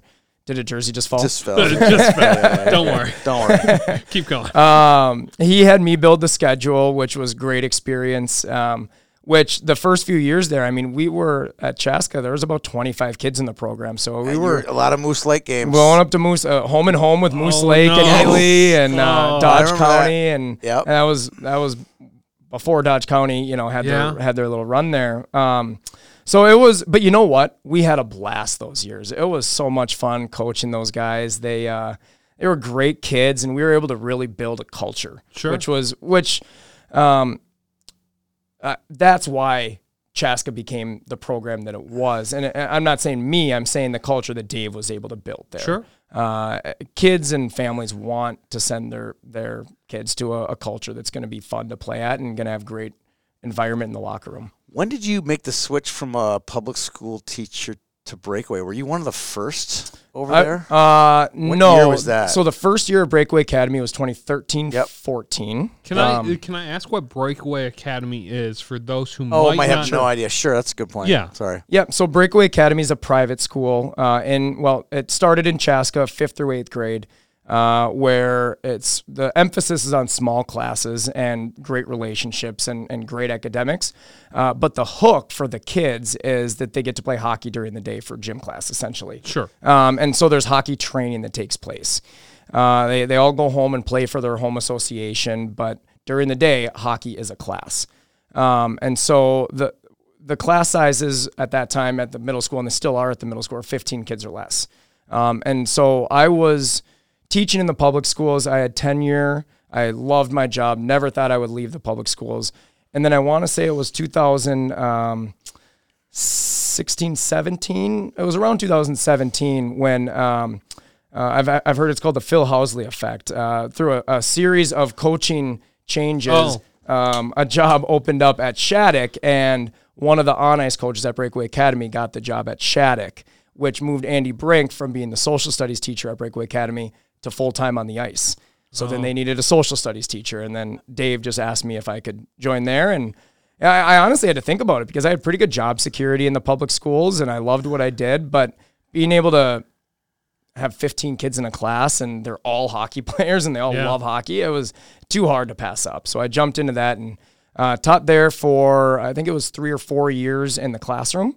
And then uh, during the COVID year, you know, we shut down early th- in March of 2020, just like everybody did. Yeah. Um, the, um, and we made a commitment that we want to be open that next year. It was not a fun teaching experience. We weren't able to interact with the kids in the, in the way that we wanted to. So we decided to reopen uh, and be full time in that that next school year. Well, in order to do that, we needed more space. So uh, the middle school then moved over to Winter Park actually that year, uh, and we still had the lease in Chaska. and Dave called me in and asked if I wanted to start the a primary school, and at that time it was first, second, and third grade, um, and then fourth through eighth were going to be in Eden Prairie.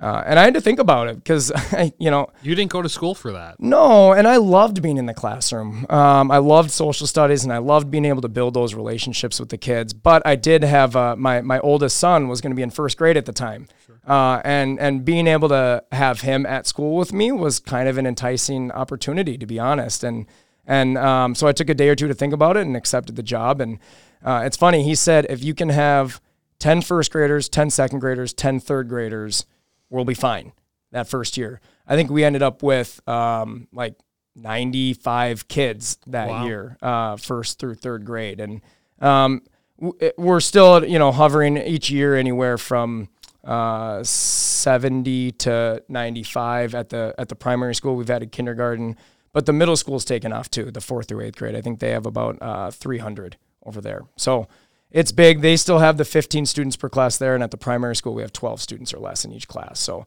that's really the whole hook. And the biggest concern for me as a parent was you don't want to burn these kids out on hockey, right? Right. Uh, it's because it is possible, especially at those young ages.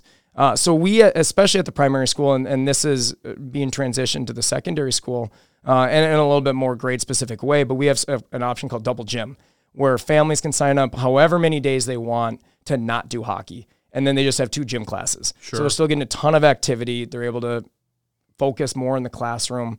Um, and it just makes it a lot of fun. I, I love being a principal now because now I can go into every class and I can distract the, I can tell the teacher, hold on, I'm going to tell a story here. Uh, and it's, it's the best. I love it. Yeah.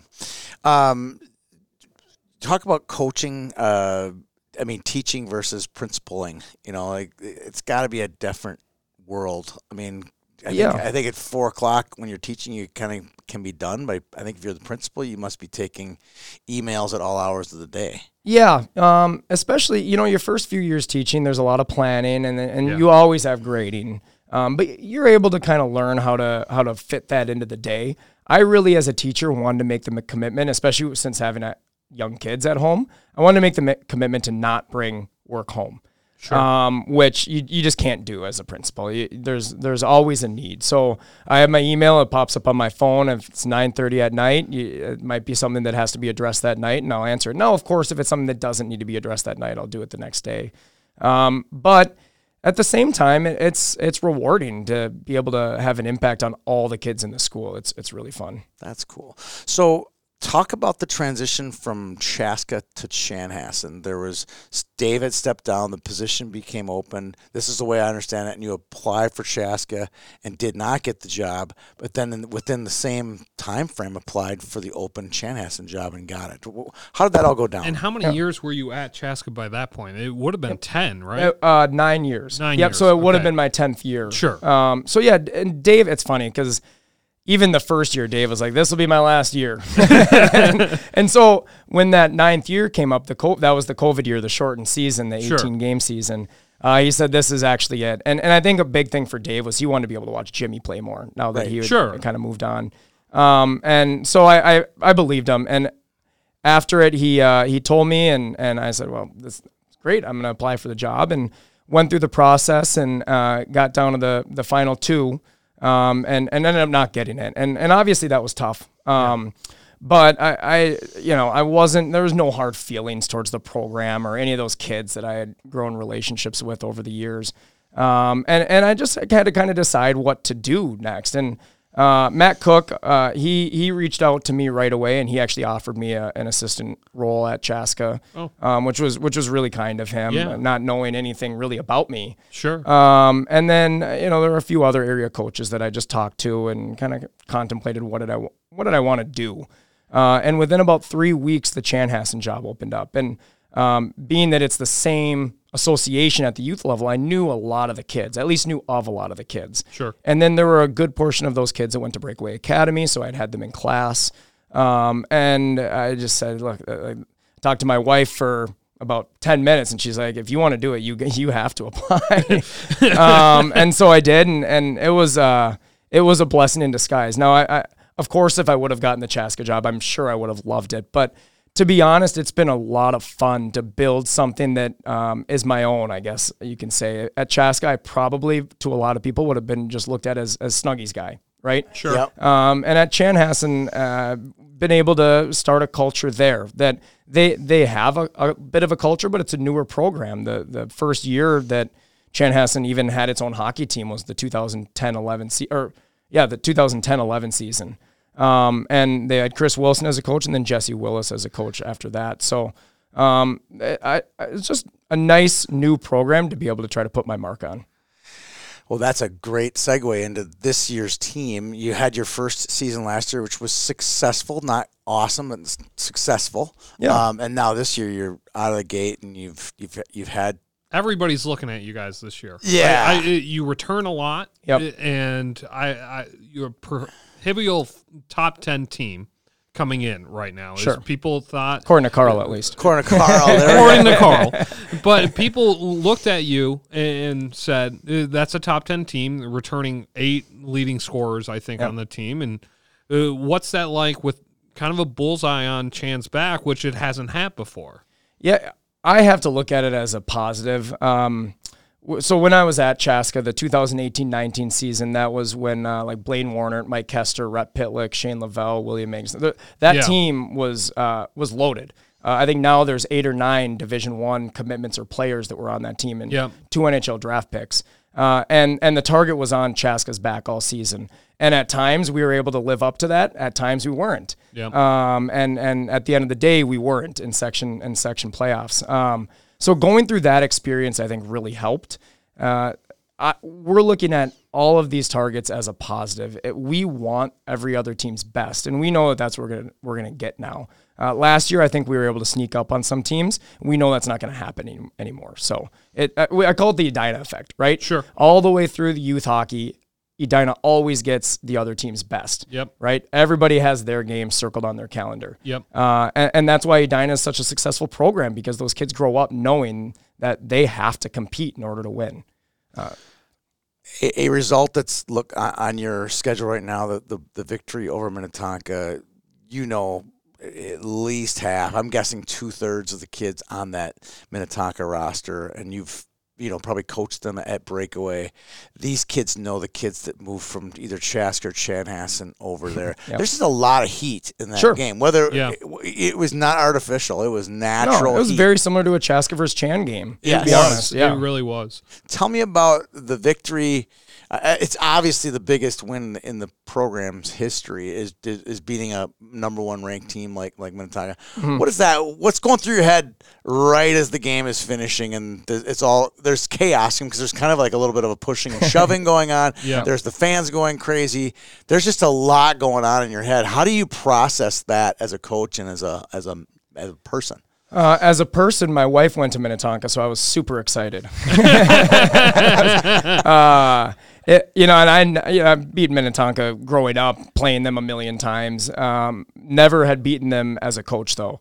Uh, a lot of close competitive games, and so it was, um, it was nice uh, personally, but for the program, uh, I think it was just a confidence booster of we can play with anybody in the state. And that's all we were looking for. That game at the end of the day is early December, right? Yeah. And That is not the season defining game for, for either team. Uh, we were looking for can we do this? Can we play with these teams, the best teams in the state? And that told us yes. Even if we hadn't won that game, we felt like the way we played told us we could play with any of these teams. I, I watched your team on Friday, and goaltending is something that just stood out. Cam Hendrickson is just one of these extremely athletic kids. He- He's a He competitor, makes the too. saves. Yeah. He obviously makes the easy saves, but he makes some really difficult saves. It sure makes you as a coach look really good, doesn't it? Yeah, uh, you, you, like old saying, what is it? The each coach, you just look at how good their goalie is, right? That's right, right, right. Um, walk through the team. What, what, what are you? Are you guys young? I mean, when I looked at the rosters, it seemed like Junior you have to be a heavy. junior on. Uh, uh, there's like it seems there's at least 15 juniors on that team. very junior heavy, and there's some there's some really strong juniors that are playing JV this year too, or on the swing line as well. So uh, it's a it's a big junior heavy class, right, or, or program right now.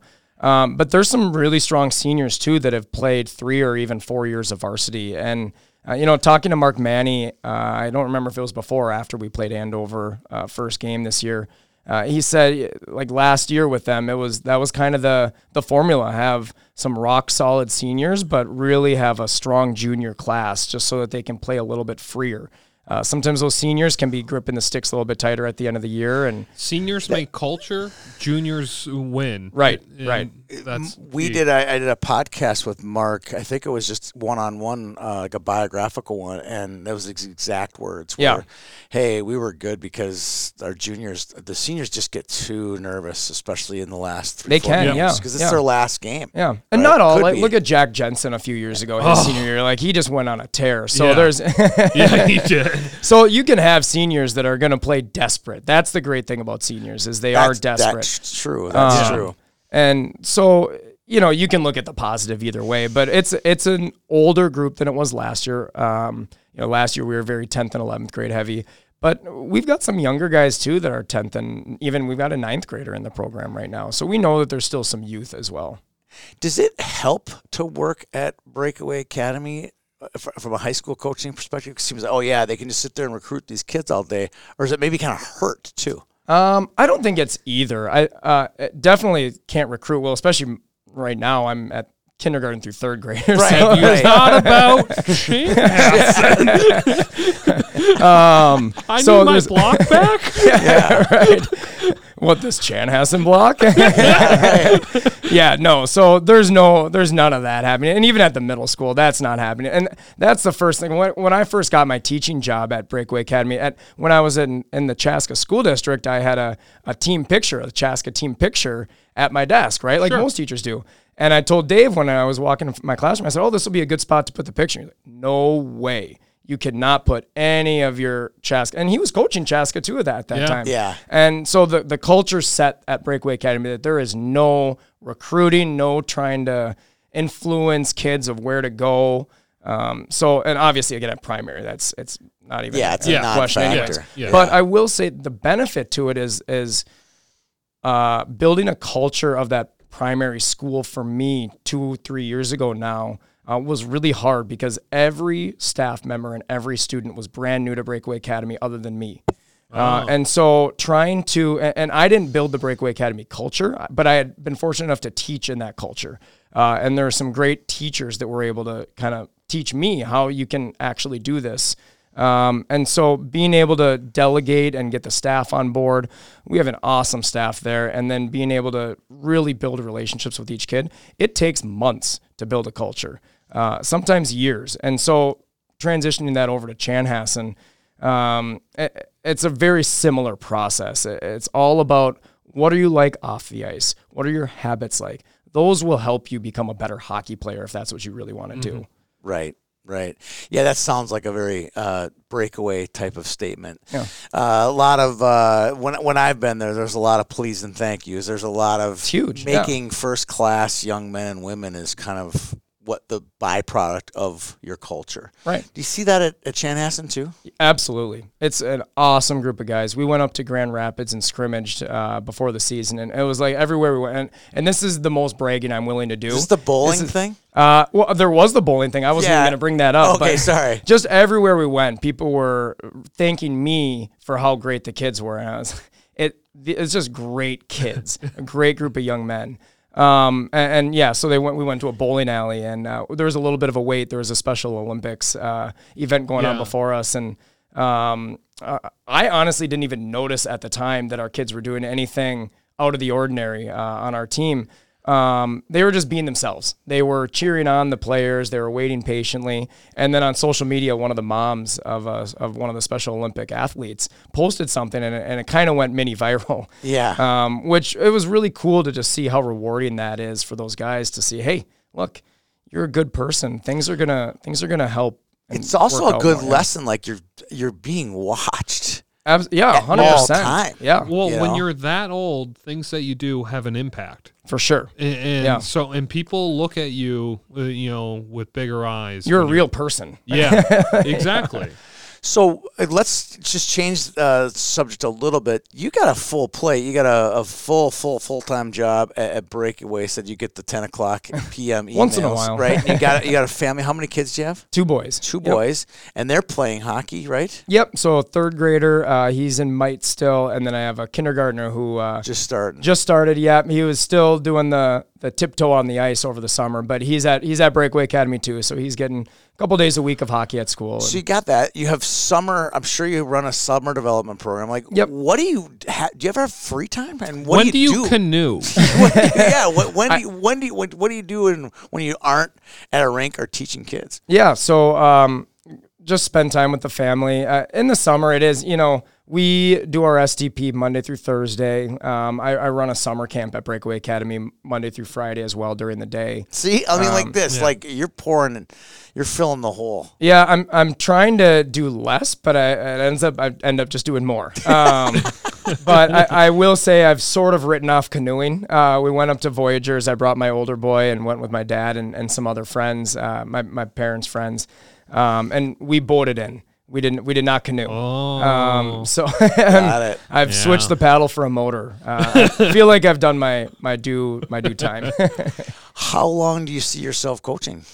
Um, honestly, like I don't have an end date. I, I could see it going decades potentially. I'm actually um, my wife's.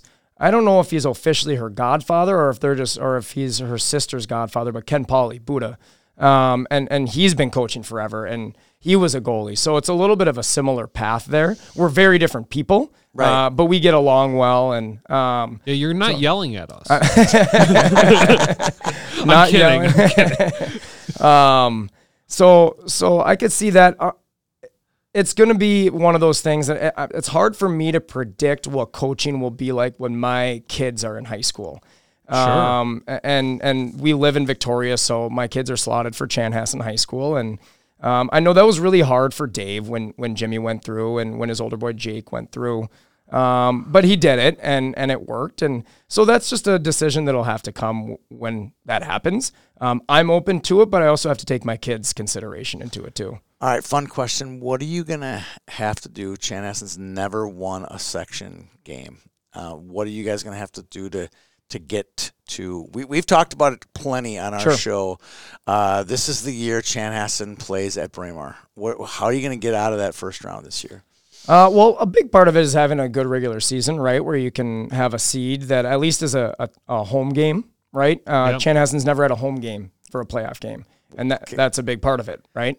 Um, so so that's number one. But number two is kind of forgetting that fact that that we've never won a playoff game. It- it's a new year, it's a new team, and it's going to be a new opponent and new game. And you just have to take each game one at a time. Uh, a lot of what we're doing in the regular season is just prepping for sections, right? Sure. uh, whether it's skill building, whether it's the details, the systems, or even getting ready for games, right? Uh, uh, some of our pre-scouting, it's okay. This is a section team. Here's what we're going to potentially see. So we're not really talking about the past, um, other than just there's some exciting things happening that haven't happened before. But we want to keep the guys focused on each individual game at hand. Who came up with the Vegas Breezers? You or someone else on your staff? Well, Vegas is a school Is that, color. is that, is that is- would that the right color? Call it Vegas. Those Breezers. Yeah, yep, All right. Vegas Gold. So um, there was a, the hockey program was tran- transitioning to uh an old gold when I when I came in. Um, the blue jersey, the, the away uniforms were still Vegas Gold, and the home uniforms were an old gold. Um, and Gotta love the mixed colors. yeah, it was uh, well, and it was you know jerseys. You rarely get two sets in a, in one year. Sure. Um, we actually did get two sets this year because I, I I wanted it to just be the school colors, right? Yeah. Um, and, they look good. They're yeah, good Gemini it's, jerseys. It's a lot of Vegas Gold. yeah. Very aware of that, but um, I think it's split in the locker room which ones the guys like more. The nice thing is those Vegas breezer covers can work with the blue jerseys. Uh, Yeah. the blue breezer covers can work with the white jerseys, or you know you can So kind you of can go either or. Oregon Ducks this. We could, yeah, we could, and we have a lot of old jerseys in the locker room that we could pull out if we really want. I like 'em. Reverse I- retro. I, saw those in, in one of the a Yeah. tweet or something. Sure. I'm like, oh, Sean is putting his mark on the program. I just wonder if Sean should get credit for that. Uh, I don't know if the Vegas Breezer covers were my idea or an assistant coach's or maybe the boosters. It's hard to say. I can't got remember. it, got it, got it. You got anything else? No. No. All right. I- Well, it- this was awesome. A lot of fun. Forty-five minutes. That went quick. yeah. That went really quick. Wow. Well, Danny, uh, you want to take it home? Well, thanks, Sean. Thanks for uh, coming on, and thanks, Tony, and especially thanks to the Red Black League there. Yeah, it's been huge to have a, a great sponsor like Red and Black Leagues over the years. They're kind of the OG sponsor of Oh, yeah. the of the Boys High Mm-hmm. School podcast. Uh, before it was the Rink of Fire. Uh, it was just the Red Black League show, and Like, and uh, I really appreciate those guys for everything they do, not just for us and the sponsorship, but for for kids out there who want to play spring and fall hockey, both boys and girls. Check out redandblackleagues.com. They've been a long time sponsor of our show, and we love supporting these guys and making sure that their kids are getting a chance to play hockey, uh, basically all over the Twin Cities, all over No the check state hockey. no checking, uh, no. Uh, it's just it's very it's it's high paced. A lot of goals, a lot of stats. Uh, make some friends from o- other teams. Play with groups of clumps of friends from your teams as well. So Keeps you in shape. great shape. Uh, keep the uh, blades a little wet. Uh, get out there. It's it's a great uh, in between um, your winter season and your SDP, and it's great in the fall. It ex, it- it's a good accent between your captain's practices. A little s- little, little more uh, stressful than a, ha- a captain's practice. You get some real game action. So shout out to Red Black Leagues at redblackleagues.com. Carl, you want to take away some rankings now? um, yeah, I think we could do some Jazz Cafe rankings. Ooh. Prompt, prompt, You just- prompt. Say Jack's Cafe. If, there's going to be like nine ad reads here in like 18 minutes. So if you don't like ad reads, get your finger on the plus 30 button of your phone. No, no, no. L- listen Just to our ads. hammer that. We like our Hammer it. sponsors. No, we do. We love our sponsors. I just do it. I listen to a lot of podcasts, and I'm like, I know I can feel the, the Mm-hmm. uh, ad reads coming. I'm just hammering the thirty, hammer the thirty. So, no, Jack Cafe is awesome. I listen to another podcast, uh, the Pair and Spare podcast for. Should, should we Oh, for jump into football. with some content right now so that people have to go back and listen? No, yeah, just a little bit. Yeah, just a little bit. Yes. So number one, double A. no, Number Oh, one is no, um, no. That's a good. That's a good one, Carl. I like that. Um, no, Jack's Cafe. Um, I had a special occasion, um, and a great special occasion. My son graduated uh, Oh, from Iowa yeah. State. Uh, great opportunity to go out to Jack's Cafe and celebrate there. we're going with a there on steak New dinner. Year's. You're going there on New Year's. yeah, New Year's night. I'll be working. New Year's Eve Wow. night. I'll be working to the bone that night. I will be non the bone if you catch Oh. my drift. T-bone, baby. T-bone. Yeah, it's so good. I mean, just the potatoes there. I- Like, wasn't The your, Wasn't, pierogies? wasn't your like The uh, pierogies were wonderful. wasn't My your, ribeye Wasn't your is ribeye sm- on top of like hash Smo- browns? smothered and covered. Uh, uh, so smothered with onions and but on mushroom- top of a hash brown. Yeah, little. Oh, I'm getting with hungry. some béarnaise. I'm that getting that is my hungry. I'm getting favorite. hungry. Okay, it's it's it's eight thirty. I haven't had dinner yet. Mm-hmm. I I'm gonna know. be really hungry right now. I know I am too. Uh, JacksCafe.com. Check them out. I, I just like to put in this last little plug. If you're thinking about, if you're a senior parent, captain's parent, and you're in charge of the banquet, think about this place. It's got great parking, it's a great location. You'll leave, you'll walk out after that banquet and go, man, we really knocked this one out of the park. We this may year." have went two and twenty three, but But we killed damn, the did banquet. we have a good banquet? Or if you went 23 and 2, It's all up to you. it's all of you. Check it out, jackscafe.com. okay, Carl. do All some right, should, should I rankings. should I just start, just start at number six so people think that we just Yeah, like, you counted missed into out the on ad? one through five. You hit that Yeah. 30 button too many times. All right, double A rankings for the week of December 18th. Number one is is still Wyzetta, despite the tie this past week. Hmm. I get s- mm, silence, mumbles. I I would have put Tonka there, but that's, What's that? I would have put Tonka at number one. They had a more impressive win. Uh, why is that didn't get beat? Yeah. You're number one. you And, gotta their, get and their beat. body of work is still very Their good. body work is fantastic. But- they won the. Shots in that game were like forty something to thirty, it was like forty six to thirty nine. It was a really high shot affair too. All right. That's that's what Wyzetta I is still- this year. I Like, still two- like- two is Yeah, Minot- I'm just I still like Wayzata. Then Okay. I'm Yep. guessing you got Tonka. better. two is Minnetonka. Yep. Okay, Yep. Number three, St. Thomas. Yeah. I got. A, Undefeated I is got. A, undefeated. I got a theory. Are you okay, ready for this? ready. Are you ready for this, Dan? I did. Since Duluth East, I mean, say what you want, isn't anywhere near your top twenty-five. Sure. you are now hard on the heavy on the St. Thomas bandwagon. I can You neither confirm secretly nor are deny that cheering. statement. You're secretly cheering for them. I think it's openly. Oh, okay, all right, all right, all right. There was my theory. It just hit me today when I was looking at the rankings. I'm like, he's got him at three. He's got him at three. He loves St. Thomas. He likes. I, I- think he likes St. Thomas more than he like than you do. Danny always pretends he doesn't like St. Thomas. Something changed in Danny after the 18 season. Something changed in Mhm. me. something changed when when when uh, Tom and what's the other what's his brother's Greg. name? Greg Greg, left. It was like there's been the, lo- the loving feeling hasn't been the same. The love and True. feeling. Um, I I would only state with that that uh, you know they were the coaches when I was there, and I had a classmate and stuff on the staff too. So And here Yeah. I'll, I'll take it a step further. You remember this, Carl? Remember uh, Centennial beat them, and I laid Danny out that night. I think this is the night that we Yeah. did where you sat in the uh, lobby Hallway. hallway. and did the Freaking, pod. freaking hallway. Yes. Yes. It That's all I definitely- remember. It There was about that night, and I Yes. laid into St. Thomas, not not into you, but into St. Thomas because I remember thinking, this is like the best. I mean, it's like an all star It's team, and they on a can't be tee, stinking yeah. Centennial. You know, yeah, yeah, that was a bad night. it was a it was a dark night. Yeah, There's some soul, some St. Thomas soul searching going on that night. yeah. Yeah, Dan- Danny was in a dark. It's certainly the case. Yeah. All right, number four. Sorry. Also, in a, a darker place this week is Rogers, who slips a couple spots after the loss to Minnetonka to number four. Yeah, I think that's fair. Yeah. Five. Number five, oof, it's the mystery team that is Andover. Oof. I think that's a little high just from their scores. their body of work. But Yeah. once you see South at six, then what can you Yeah. do, right? He's got, he's, got, Right. he's Yeah. got nowhere to move here. Yep. And you, you look at their schedule too. They have played so many good teams. So even though the record's not great, I agree. like when they get a chance to pad that a little bit in conference play, it'll start looking better. I agree. You got South at six, right? I do. Yep.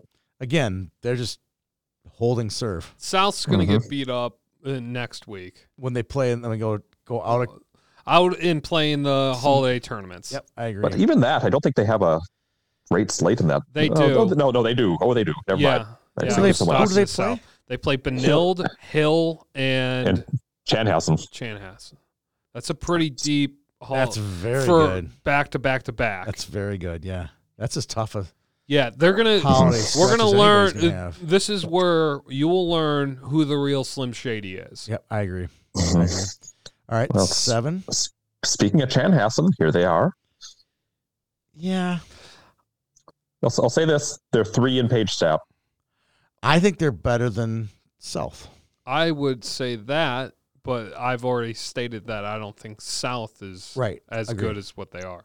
I don't think anybody, Sure. even Coach Bloomfield, was saying uh, anybody can beat anybody. in Yeah, the top Mm-hmm. 15. That was quote him verbatim. yeah. Mhm. All right. Eight. Eight, Creighton making a jump into the top 10 after Yeah. that win over Benilde. I thought that was really generous. That was very. That's a strange left turn there. That was very generous. What one ha- game. One game, right? One Uh, game. What have One they? game. What did they do the previous week? Yes. Park Cottage Grove, nine to five. They beat Right. Eastridge. They beat Woodbridge. They've beaten Eden Prairie, which is Seriously, I- we're, Decent. we're actually putting validity into Eastridge and Woodbury. I mean, it, Creighton right now is like a duck boat making its way out of Dunkirk with bullets in it. Okay, it is. There's a lot of holes, Yeah. and there's a lot of goals going in against them. Yes, right. I just, I, I'm not there yet. I, I'm not sold on them as a top ten team. I'll take I it. will take them by the end of the year, and I've stated that. Yep. But I, I don't think that they're there right now. I agree. Okay, who's nine? Who do we Yeah, give me some choices here? I know Moorhead's got to be in there because I don't think they Yeah. lost. Yeah, they, they didn't play, but nine, nine is Maple Grove. Again, that's a team that's not really done anything either. they haven't. The, Maple Grove had a weird score this week that I didn't state. Just- It was just four nothing over Coon Rapids was their only game. Eh. And that doesn't impress me. That yeah, No, that I, doesn't. I, I have seen Coon Rapids. It's it's not pretty. right. they've got two. They've got two nice players, but Okay. And then um, ten is Moorhead. ten is Moorhead, who did not play. I would put Yeah. those teams ahead of Creighton right now. Y- yeah. But okay, let's see. Does Maple Grove's got a, about the same amount of wins? Do they have any good wins besides Edina? They've they've got that. And that's it, right? They haven't played it. I Uh, don't think. Moorhead have any good wins? no, that that's it. Moorhead doesn't. Moorhead has well Edina. Okay, Oh, that's yeah, that's they the beat thing. Edina Ed- E-, in Ed- the Edi- Edina's eleven, so they both have to be ahead of Edina. but all these Edina, those two Edina wins for both of those two teams is Were without, Jackson, Nevers. Nevers. Yeah. Okay, True. and I put a big fat Little asterisk. upon- discount on that. I one, would yeah. actually move Edina ahead of Creighton right now, just based on how they're they were clicking, be it uh, Elk River, but they clicked against beat Eden Prairie. Prairie. Lot of They teams- kept it going. Beat St. Who- Louis Park too. Who has clicked against Eden Prairie this year? N- not many. Nobody has, Yeah. right? Is Yeah. that the first time Eden Prairie's given up more than Five? like two or three Yeah. goals? Yeah. Yeah, I heard the five number. I was like, oh, that's a lot. Yeah, that's a big score. It, it, for me, I I saw a lot They, out they- of they it. gave up. They gave up five to Blake. Yeah, Ah. that weird one. Yep. Yep. I knew- But I, still, I, I'm still putting Edina ahead of Creighton in my book. For Uh, right yeah, now, it's like like Carl. I, last week we beat the crap out of Carl last week, and he's right. Week two's Yeah. hard. Week three gets a little easier, but I think after Christmas we'll have a pretty Yeah. good there's idea. there's a lot of common opponents Yeah. coming uh, Mhm. coming up. Yeah, and and I think this weather is not helping any. Yeah, the snow days have been, No. and we're gonna get screwed over It this was week. thin. I think I get hurt the most out of all y'all, really. I mean, because I have to, I have so much work I got to get done Yeah. before these Friday night ices, and I can't get to them. I saw no games last week. Yeah, Do we want to Everything was talk canceled. about my actual job and how I get killed when snow happens? yeah, I know. Toro. Uh, count on it. All right, are we ready for Class A? Oh wait, I think before we we, are. do before we do that, uh, who are some teams just like just list off Some going thirty five next miles few. an hour? Don't race through eleven fifteen, but just throw us eleven fifteen, kind of going down the Sure. parkway. Edina, Yep. Hill, Stillwater, Benilde, Eastview, Eden Prairie. Yeah, that's about right. And yeah. I think and like Sean Bloomfield said, I think any of those teams could beat any of these teams in the top ten, and no none of us would be surprised.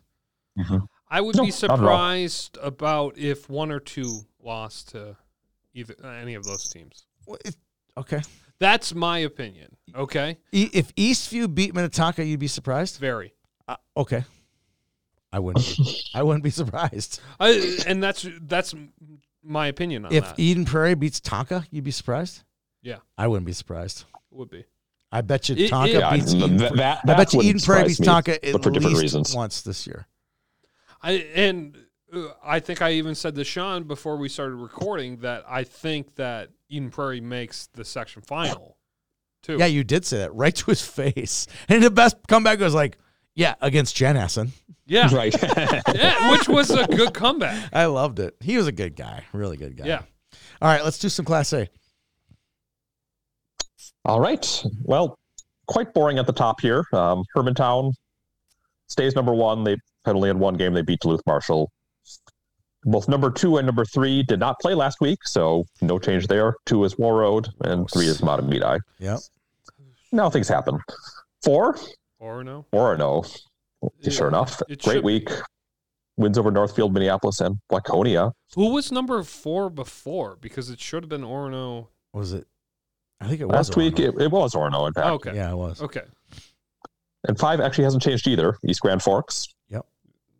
And Went they, over Alex. beat Alex? Yeah, Yeah. it's good. So literally nothing changed here. And this is where we could become seven A heavy. Watch this. No, no, but six six is Northfield. Who also did No, not but move. from here, Yeah. from six through ten, there's gonna be a lot of Yeah. seven A in here. So well, first we got some eight A. Northfield, okay. Yep. Thief. Number seven is Detroit, Detroit Lakes. yep, they moved up like one. hmm All right, Now eight Hibbing. Hibbing. What? I mean, literally, Hibbing. for as bad as we pounded on Carl's brains, Hibbing? yeah, Hibbing, Hibbing. I was like, no, that is and he's a practically looking up that to is a Hibbing. stretch. Hibbing? There was a stretch. there. They're five, three, and one. Yes, I know. Yeah. I know. I'm like, he's Well, he's he's snorting the East Lansing cocaine What? right now. He's on crack. That is bad. That's a bad So- pick. That is a bad so pick. Hibbing, Hibbing plays Rockridge right right after Christmas. I'm going to try to go up to that. That But would I be mean, like, amazing. They they tied Denfeld, so if we're gonna go But Denfeld, Denfeld's coming soon. oh, Denfeld Denfeld's is- right around the corner. Sure enough, Danny Denfeld's number nine. I told you we're seven A heavy here, I don't get this. and then Denfeld, and then did he t- drop Thief on ten? nope, he, he, he kept Little Falls in Little the top Falls. I knew there was a Falls in there. Denfeld outshot them. Okay, so Little Falls. Yeah, he's just. ba- I think I read his explanations this week, or else he told me this via text. I can't remember which one it was, but he's basically he's like, "Yeah, well, I'm just throwing some more crap against the wall and see if it sticks." Basically, is what he's saying. He didn't say that, but he. Yeah. Uh-huh. If you read between the lines, that's what he's saying here. Uh, Providence ain't sticking. no, Providence that- didn't that stick did at not stick. all. I think they're like 17 now. Oh, terrible, terrible, terrible. I, I the, the fun, the hard part though to crit- critique his rankings with all these seven, eight teams, it doesn't really matter. It doesn't matter. I I would You know what I mean? I would put thief Sad but in true. there more. Yeah. Yeah, that would be the because I I've seen some impressive thief score. They tied DL, so that's I, I, think s- thief is. I think I'm. I think I'm with you on that one. I think thief thief is higher. thief should is be higher. definitely higher than Hibbing in my book. I do too. I think Hibbing is a massive stretch, but he's gonna. I know I'm gonna get a text from him tomorrow. I'm like, you, but you missed this part, or you know, What did he's I gonna miss? have- They're five three and one. Their goals uh, I don't know. average is three point eight nine, and then I'm their just goals saying what he's against gonna say. is two point Looking three up the Hibbing something. schedule, looking it up right now. Uh, I don't. Come on, internet. Come on, internet. Okay, They've okay, Lost to Grant. Oh, eight to one to White Bear Lake. Oh, Yes. yeah, it's not there. they, they beat Minneapolis. Lost to Mayo. Tied Denfeld. yeah. There's nothing right And- there. and if tied, they tie- tied Denfeld. That's that's the common thro- thread here. But Denfeld Denfeld beat Rockridge Hmm. heavily. Okay, Mhm. so move them ahead because Rockridge tied Little Falls this week. So you know that Denfeld's playing at a better level, quote unquote, by the transitive weak property. Yeah. You know, and so Who do you think should be I think you move Denfeld to eight, eight? Little Falls to nine, and then you move Thief to ten. What about yeah? And what about Rockridge?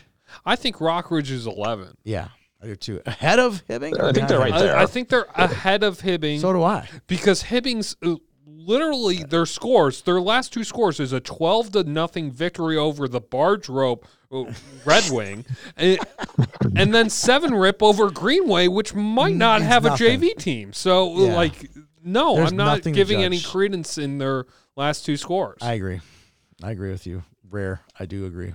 Um, well, something we both agree on, Tony, is how we injure our rankers. Yes, we will injure him, and when when we do injure Eric, he's going to need a good uh, orthopedic surgeon. Yes. and he can go to any when he returns back to the Twin Cities. He can go to any of the eleven locations at Summit Orthopedics. Look at that segue. Yes, uh, lower body that's injury, whatever. a lower like say if I sweep kick him and Yeah. he hurts his ankle, you know he could go to an ankle specialist. You know right? when we like grab his hands and pound him with a ham. We smash his hand with a hammer. You know, so he doesn't do mafia rankings. style? Yeah, does Yeah. do rankings for a couple Never weeks. rank again. You'll, never, you'll never rank again in this state, Eric Bruce. He'll need to go to see a specialist, right? Where would you go? Yeah, you would go to one of the 11 locations at Summit Orthopedics. Oh, hey, this is good stuff compared to the, the normal ad reads. I love it. I love it. But se- on a serious note, uh, thank you to Summit Orthopedics for their sponsorship of the show. Uh, check out any of their specialists for acute pain. Uh, if you're a weekend warrior, if you're an athlete, uh, even grandparents, there are a lot of elderly people who end up needing orthopedic surgeons for, you know, hips, shoulders, uh, wrists, that kind of stuff. Uh, check out summitorthopedics.com and thank you for their sponsorship. Well, thanks, Tony. Why don't you take away the Summit Orthopedics Player of the Week interview? Thank you, Danny. Today we bring in our Summit Orthopedics Player of the Week, senior defenseman Chase Cheslock. How you doing today, Chase? Good. Thanks for having me. Well, we're excited to have you on. Uh, there's a lot of excitement for your program, but I think a lot of the excitement uh, started five, six years ago. And I think you and your buddy Sammy Rinaldo uh, were a big part of that. You played in the YHH tournament down in, in Rochester and did quite well there. And then I saw you a couple weeks later up at the White Bear Sports Center playing against Duluth East. And it, it, you could kind of feel it with your group, and then you had the you know the Jensen and uh, Deshane group a year or two behind you guys. Like going, man, this is going to be really cool to watch these guys grow, and and you guys have not disappointed. You know, after that PBAA year, you almost went to state, be, got stopped by by the COVID virus. Tell me a little bit about you guys and, and what that's been like to watch it grow. It's been something really special to be a part of. I mean, like you said, that PBW year was kind of the kind of just the edge, and then we played Bantam single A that first year, and it was kind of a wash. But then Bantam Bantam W that second year, we kind of kicked it up into gear and carried on on into high school. How did you guys uh, end up making it state? I don't remember what regional you guys were in. How did you guys get to Braemar before getting canceled? I don't remember the exact region. I'm pretty sure it was in. I want to say Stillwater. Okay. And then we lost to Minnetonka the first game, made our way all the way to the back door game, and then beat Minnetonka two to one to go to state. Yeah, it happens all the time. It's a crazy method. It's a crazy method. So, well, it's fun to watch you guys kind of build it. Uh, I knew once you guys did well that year in in Bantams, I'm like, well, this team is mark these guys down for three years from now, and, and now we're here. Uh, do, do you feel like you guys have kind of hit all those thresholds, and you guys are ready to go to make a run to state this year? Yeah, I think we've we've done a lot over our three years in high school, and we're finally starting to put the pieces together. And I feel by the end of the season, we'll be kicking and we'll be knocking on the door, ready to go. I have a question, uh, Chase. So two years ago now, we had a section realignment. You guys were playing in eight AA, and now you're in five AA. Was that a big deal for you to move? Did you guys Mm-hmm. notice that when it happened? Yeah, it was because we, we always grew up and the program was it's you get to sections, you you knock on the first game, and then regardless, you got Rose or Moorhead, and usually you're taking a trip all the way up there. So Yeah. you could definitely feel a, you could definitely feel a shift. And once we switch that sections, I feel like that's when the tides start turning. It's everything's closer to home, and you're ready to go. What made Chase come back this year to play for uh, senior year? community for sure. The program, the you want to play for the guys that came in before you, but especially the guys now and then the kids following you up. You want to you want to show them that it's possible and anything can happen if you just stay the course and work your butt off. So go back to kind of related to the Norseman, but also just something that happened to you this year, kind of caught everybody by guard off guard. And apparently, you too, uh, you got to wear the USA sweater fi- playing for the developmental program. What was it like to show up and play with these superstars from all over the country and wear that sweater? putting on that sweater was something I won't forget. It's anytime you put on your nation's country, it's something super special. And I mean, those guys, they wear the colors right. They do everything right. They do it the right way, and they slow the game down for you. They're unbelievable hockey players. That's cool. That's cool. So, uh, Chase, you're uh, University of St. Thomas commit. It's a relatively new D1 program in the state. Talk about what kind of was your thought process of looking at St. Thomas. I have a lot of classmates that went to St. Thomas, but different, you know, when, you know, hockey as opposed to, you know, college there. Yeah, I mean, they talk about faith and brother, and I mean, our motto here at Rogers is royal family, so that kind of hit really close to home. And you want to be a part of something special. You want to be a part and uh, build something up from the ground up. I mean, it's a clean slate.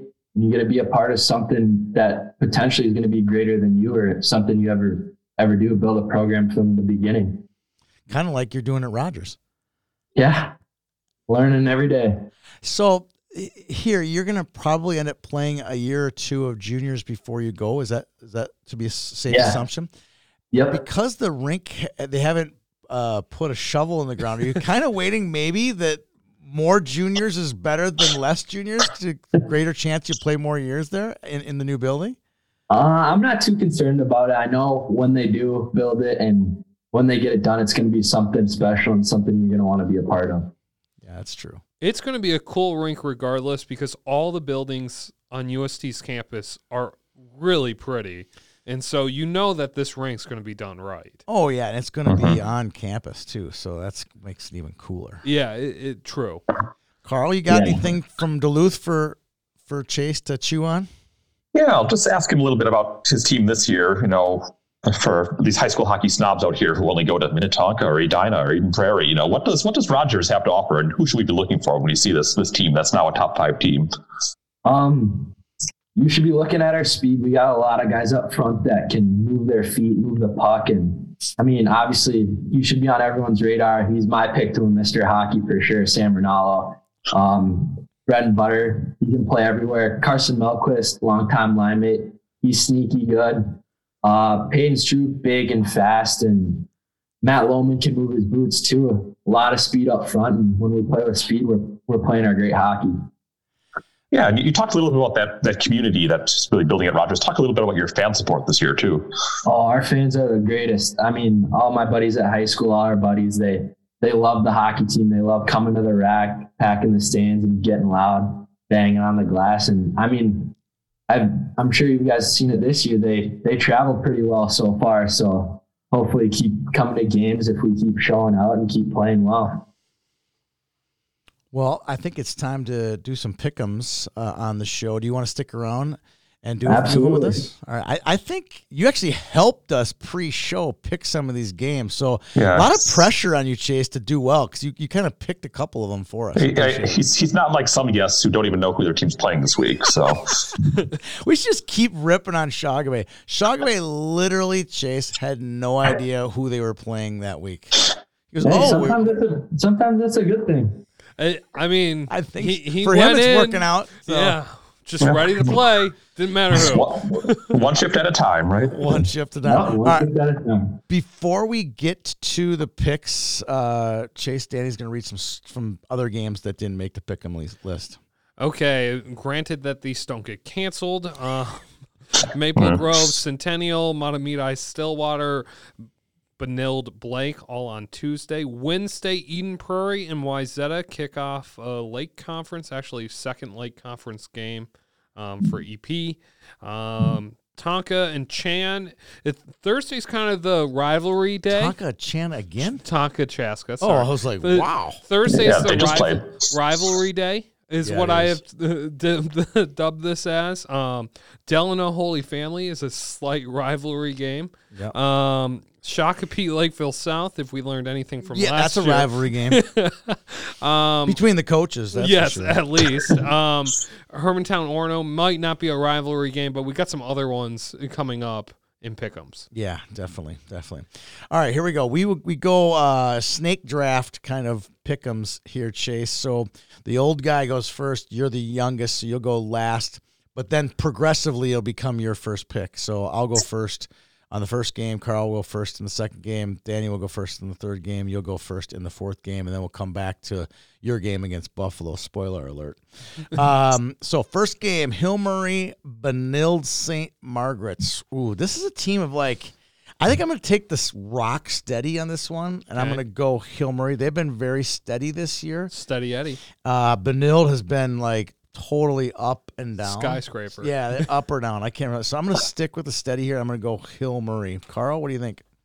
Oh, you Yeah, hate I'm not- Hillmurray. You better take Benilde here. You've been hating on Yeah, I Hillmurray hate all Hill. year. Hate Hill? That's the first time I've ever been accused of hating Hill. Oh, But- no, it's this week maybe. Well, All right. I'll, I'll say, tr- all right, I'll fine. I'll take Benilde. I'll take Benilde for you, Tony. I like it. I like it. I like when I goad people into picks.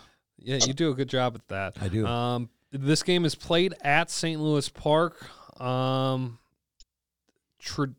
traditionally, this is a pretty close game. I'm going to go Benilde in this one. All right.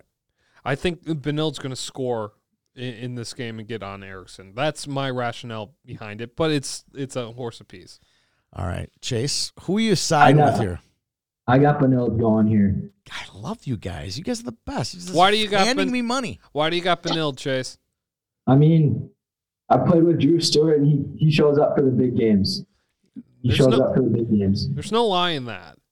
I think that uh, Chase might be making a return visit to the show. He's pretty good. He's dropping names. He's Yeah. got teams. got proper input. nouns He's got today. insight. He's so far so good. Well, You got to win Pickums though to come back though. You, you can't you can't come second. Okay. Fair enough. Fair enough. All right, here we go. Uh, next game, Carl goes first. St. Thomas Academy at the Chuck, Yeah. CDH, all sold all- out, sold- probably. it's already sold, out. out. Six hundred fans, which is a, a- more than hundred more than usual. So, You're s- parking down at Tiff's. oh my gosh, you're parking on Montreal.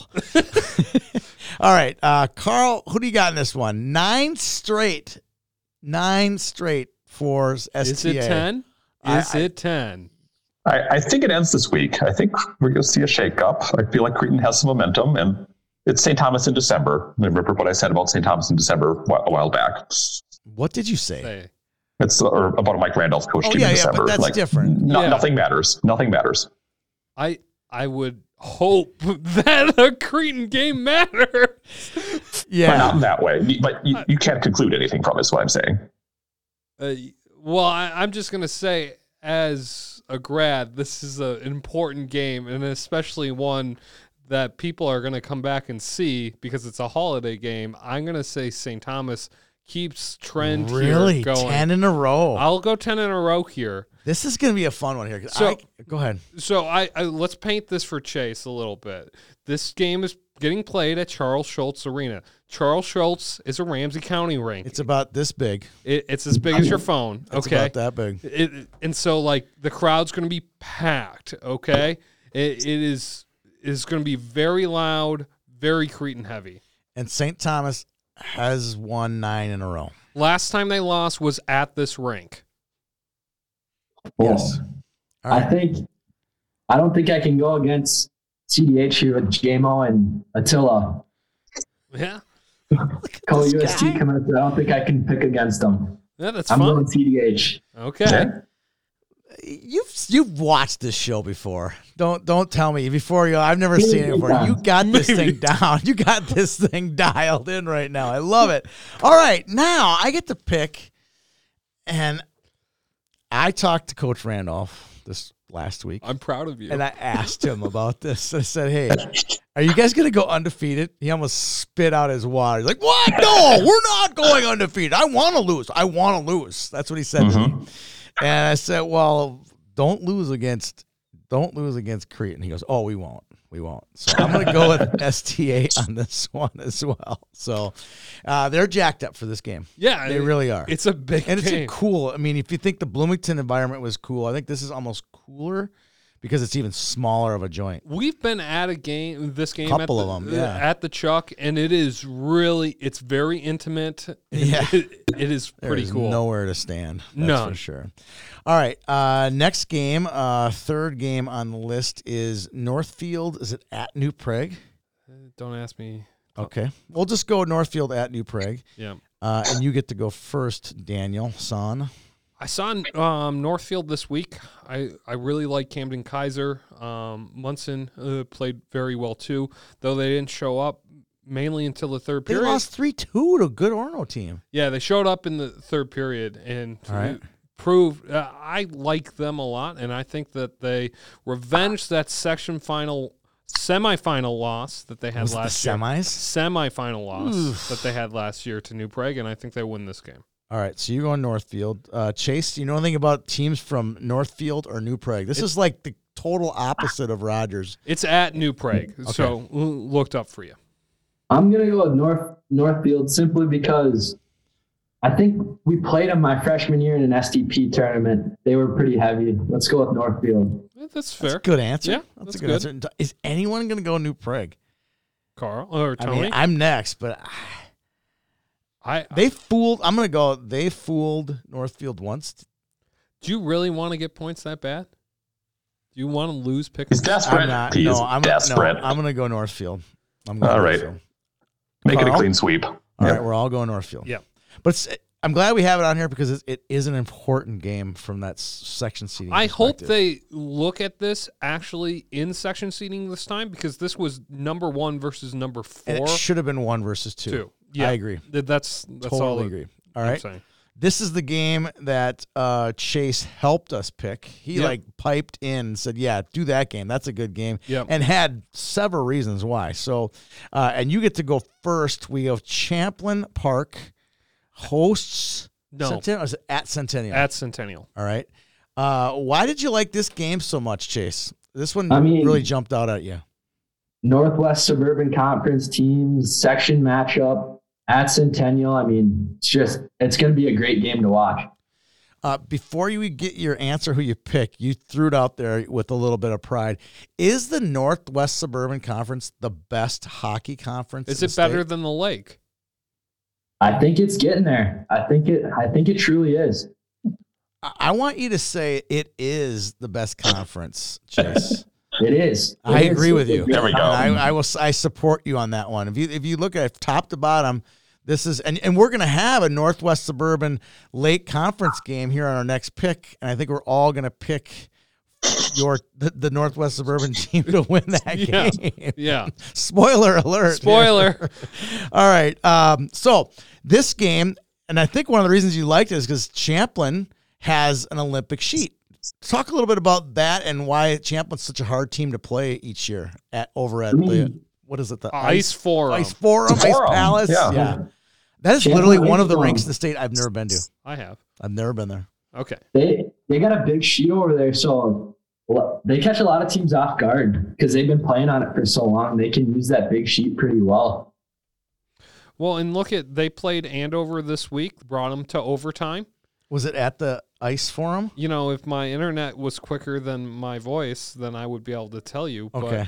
But, um, I am going to look that up right now. Will you guys? All right. Um, so why don't you go it ahead? was at and- the Ice Forum. It was at the Ice Forum. Thank you. So who do you got in this one? Um, I'm going with Centennial.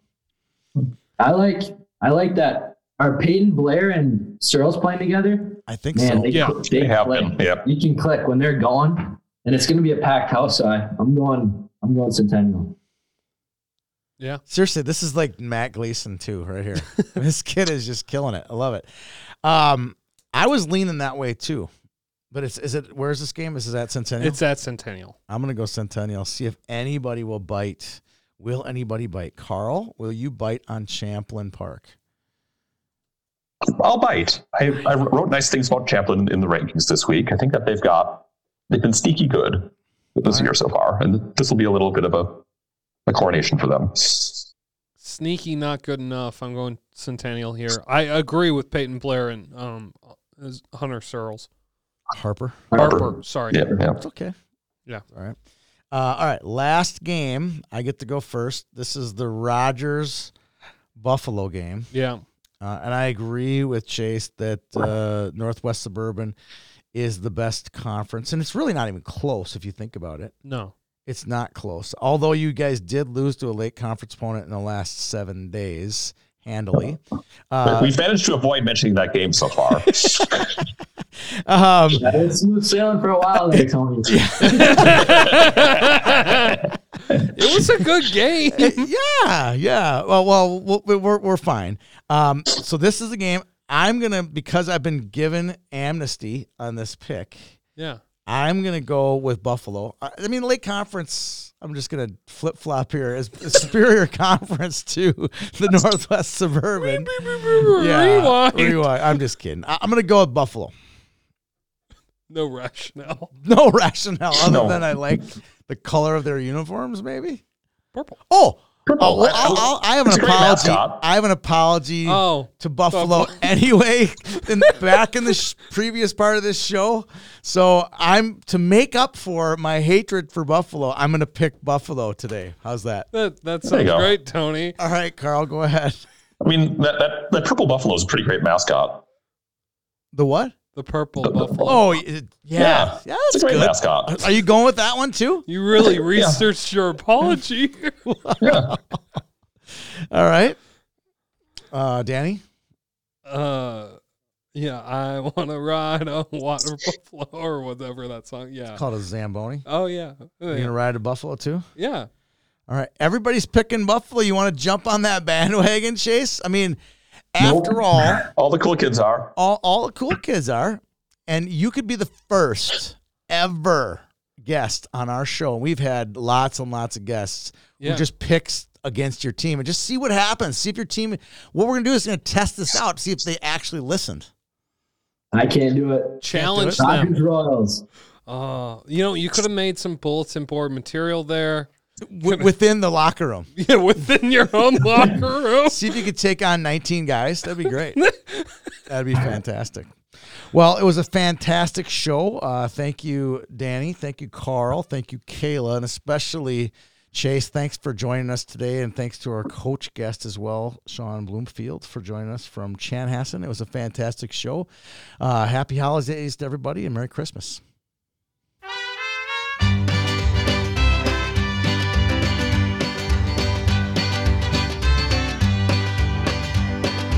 Love is a burning thing, and it makes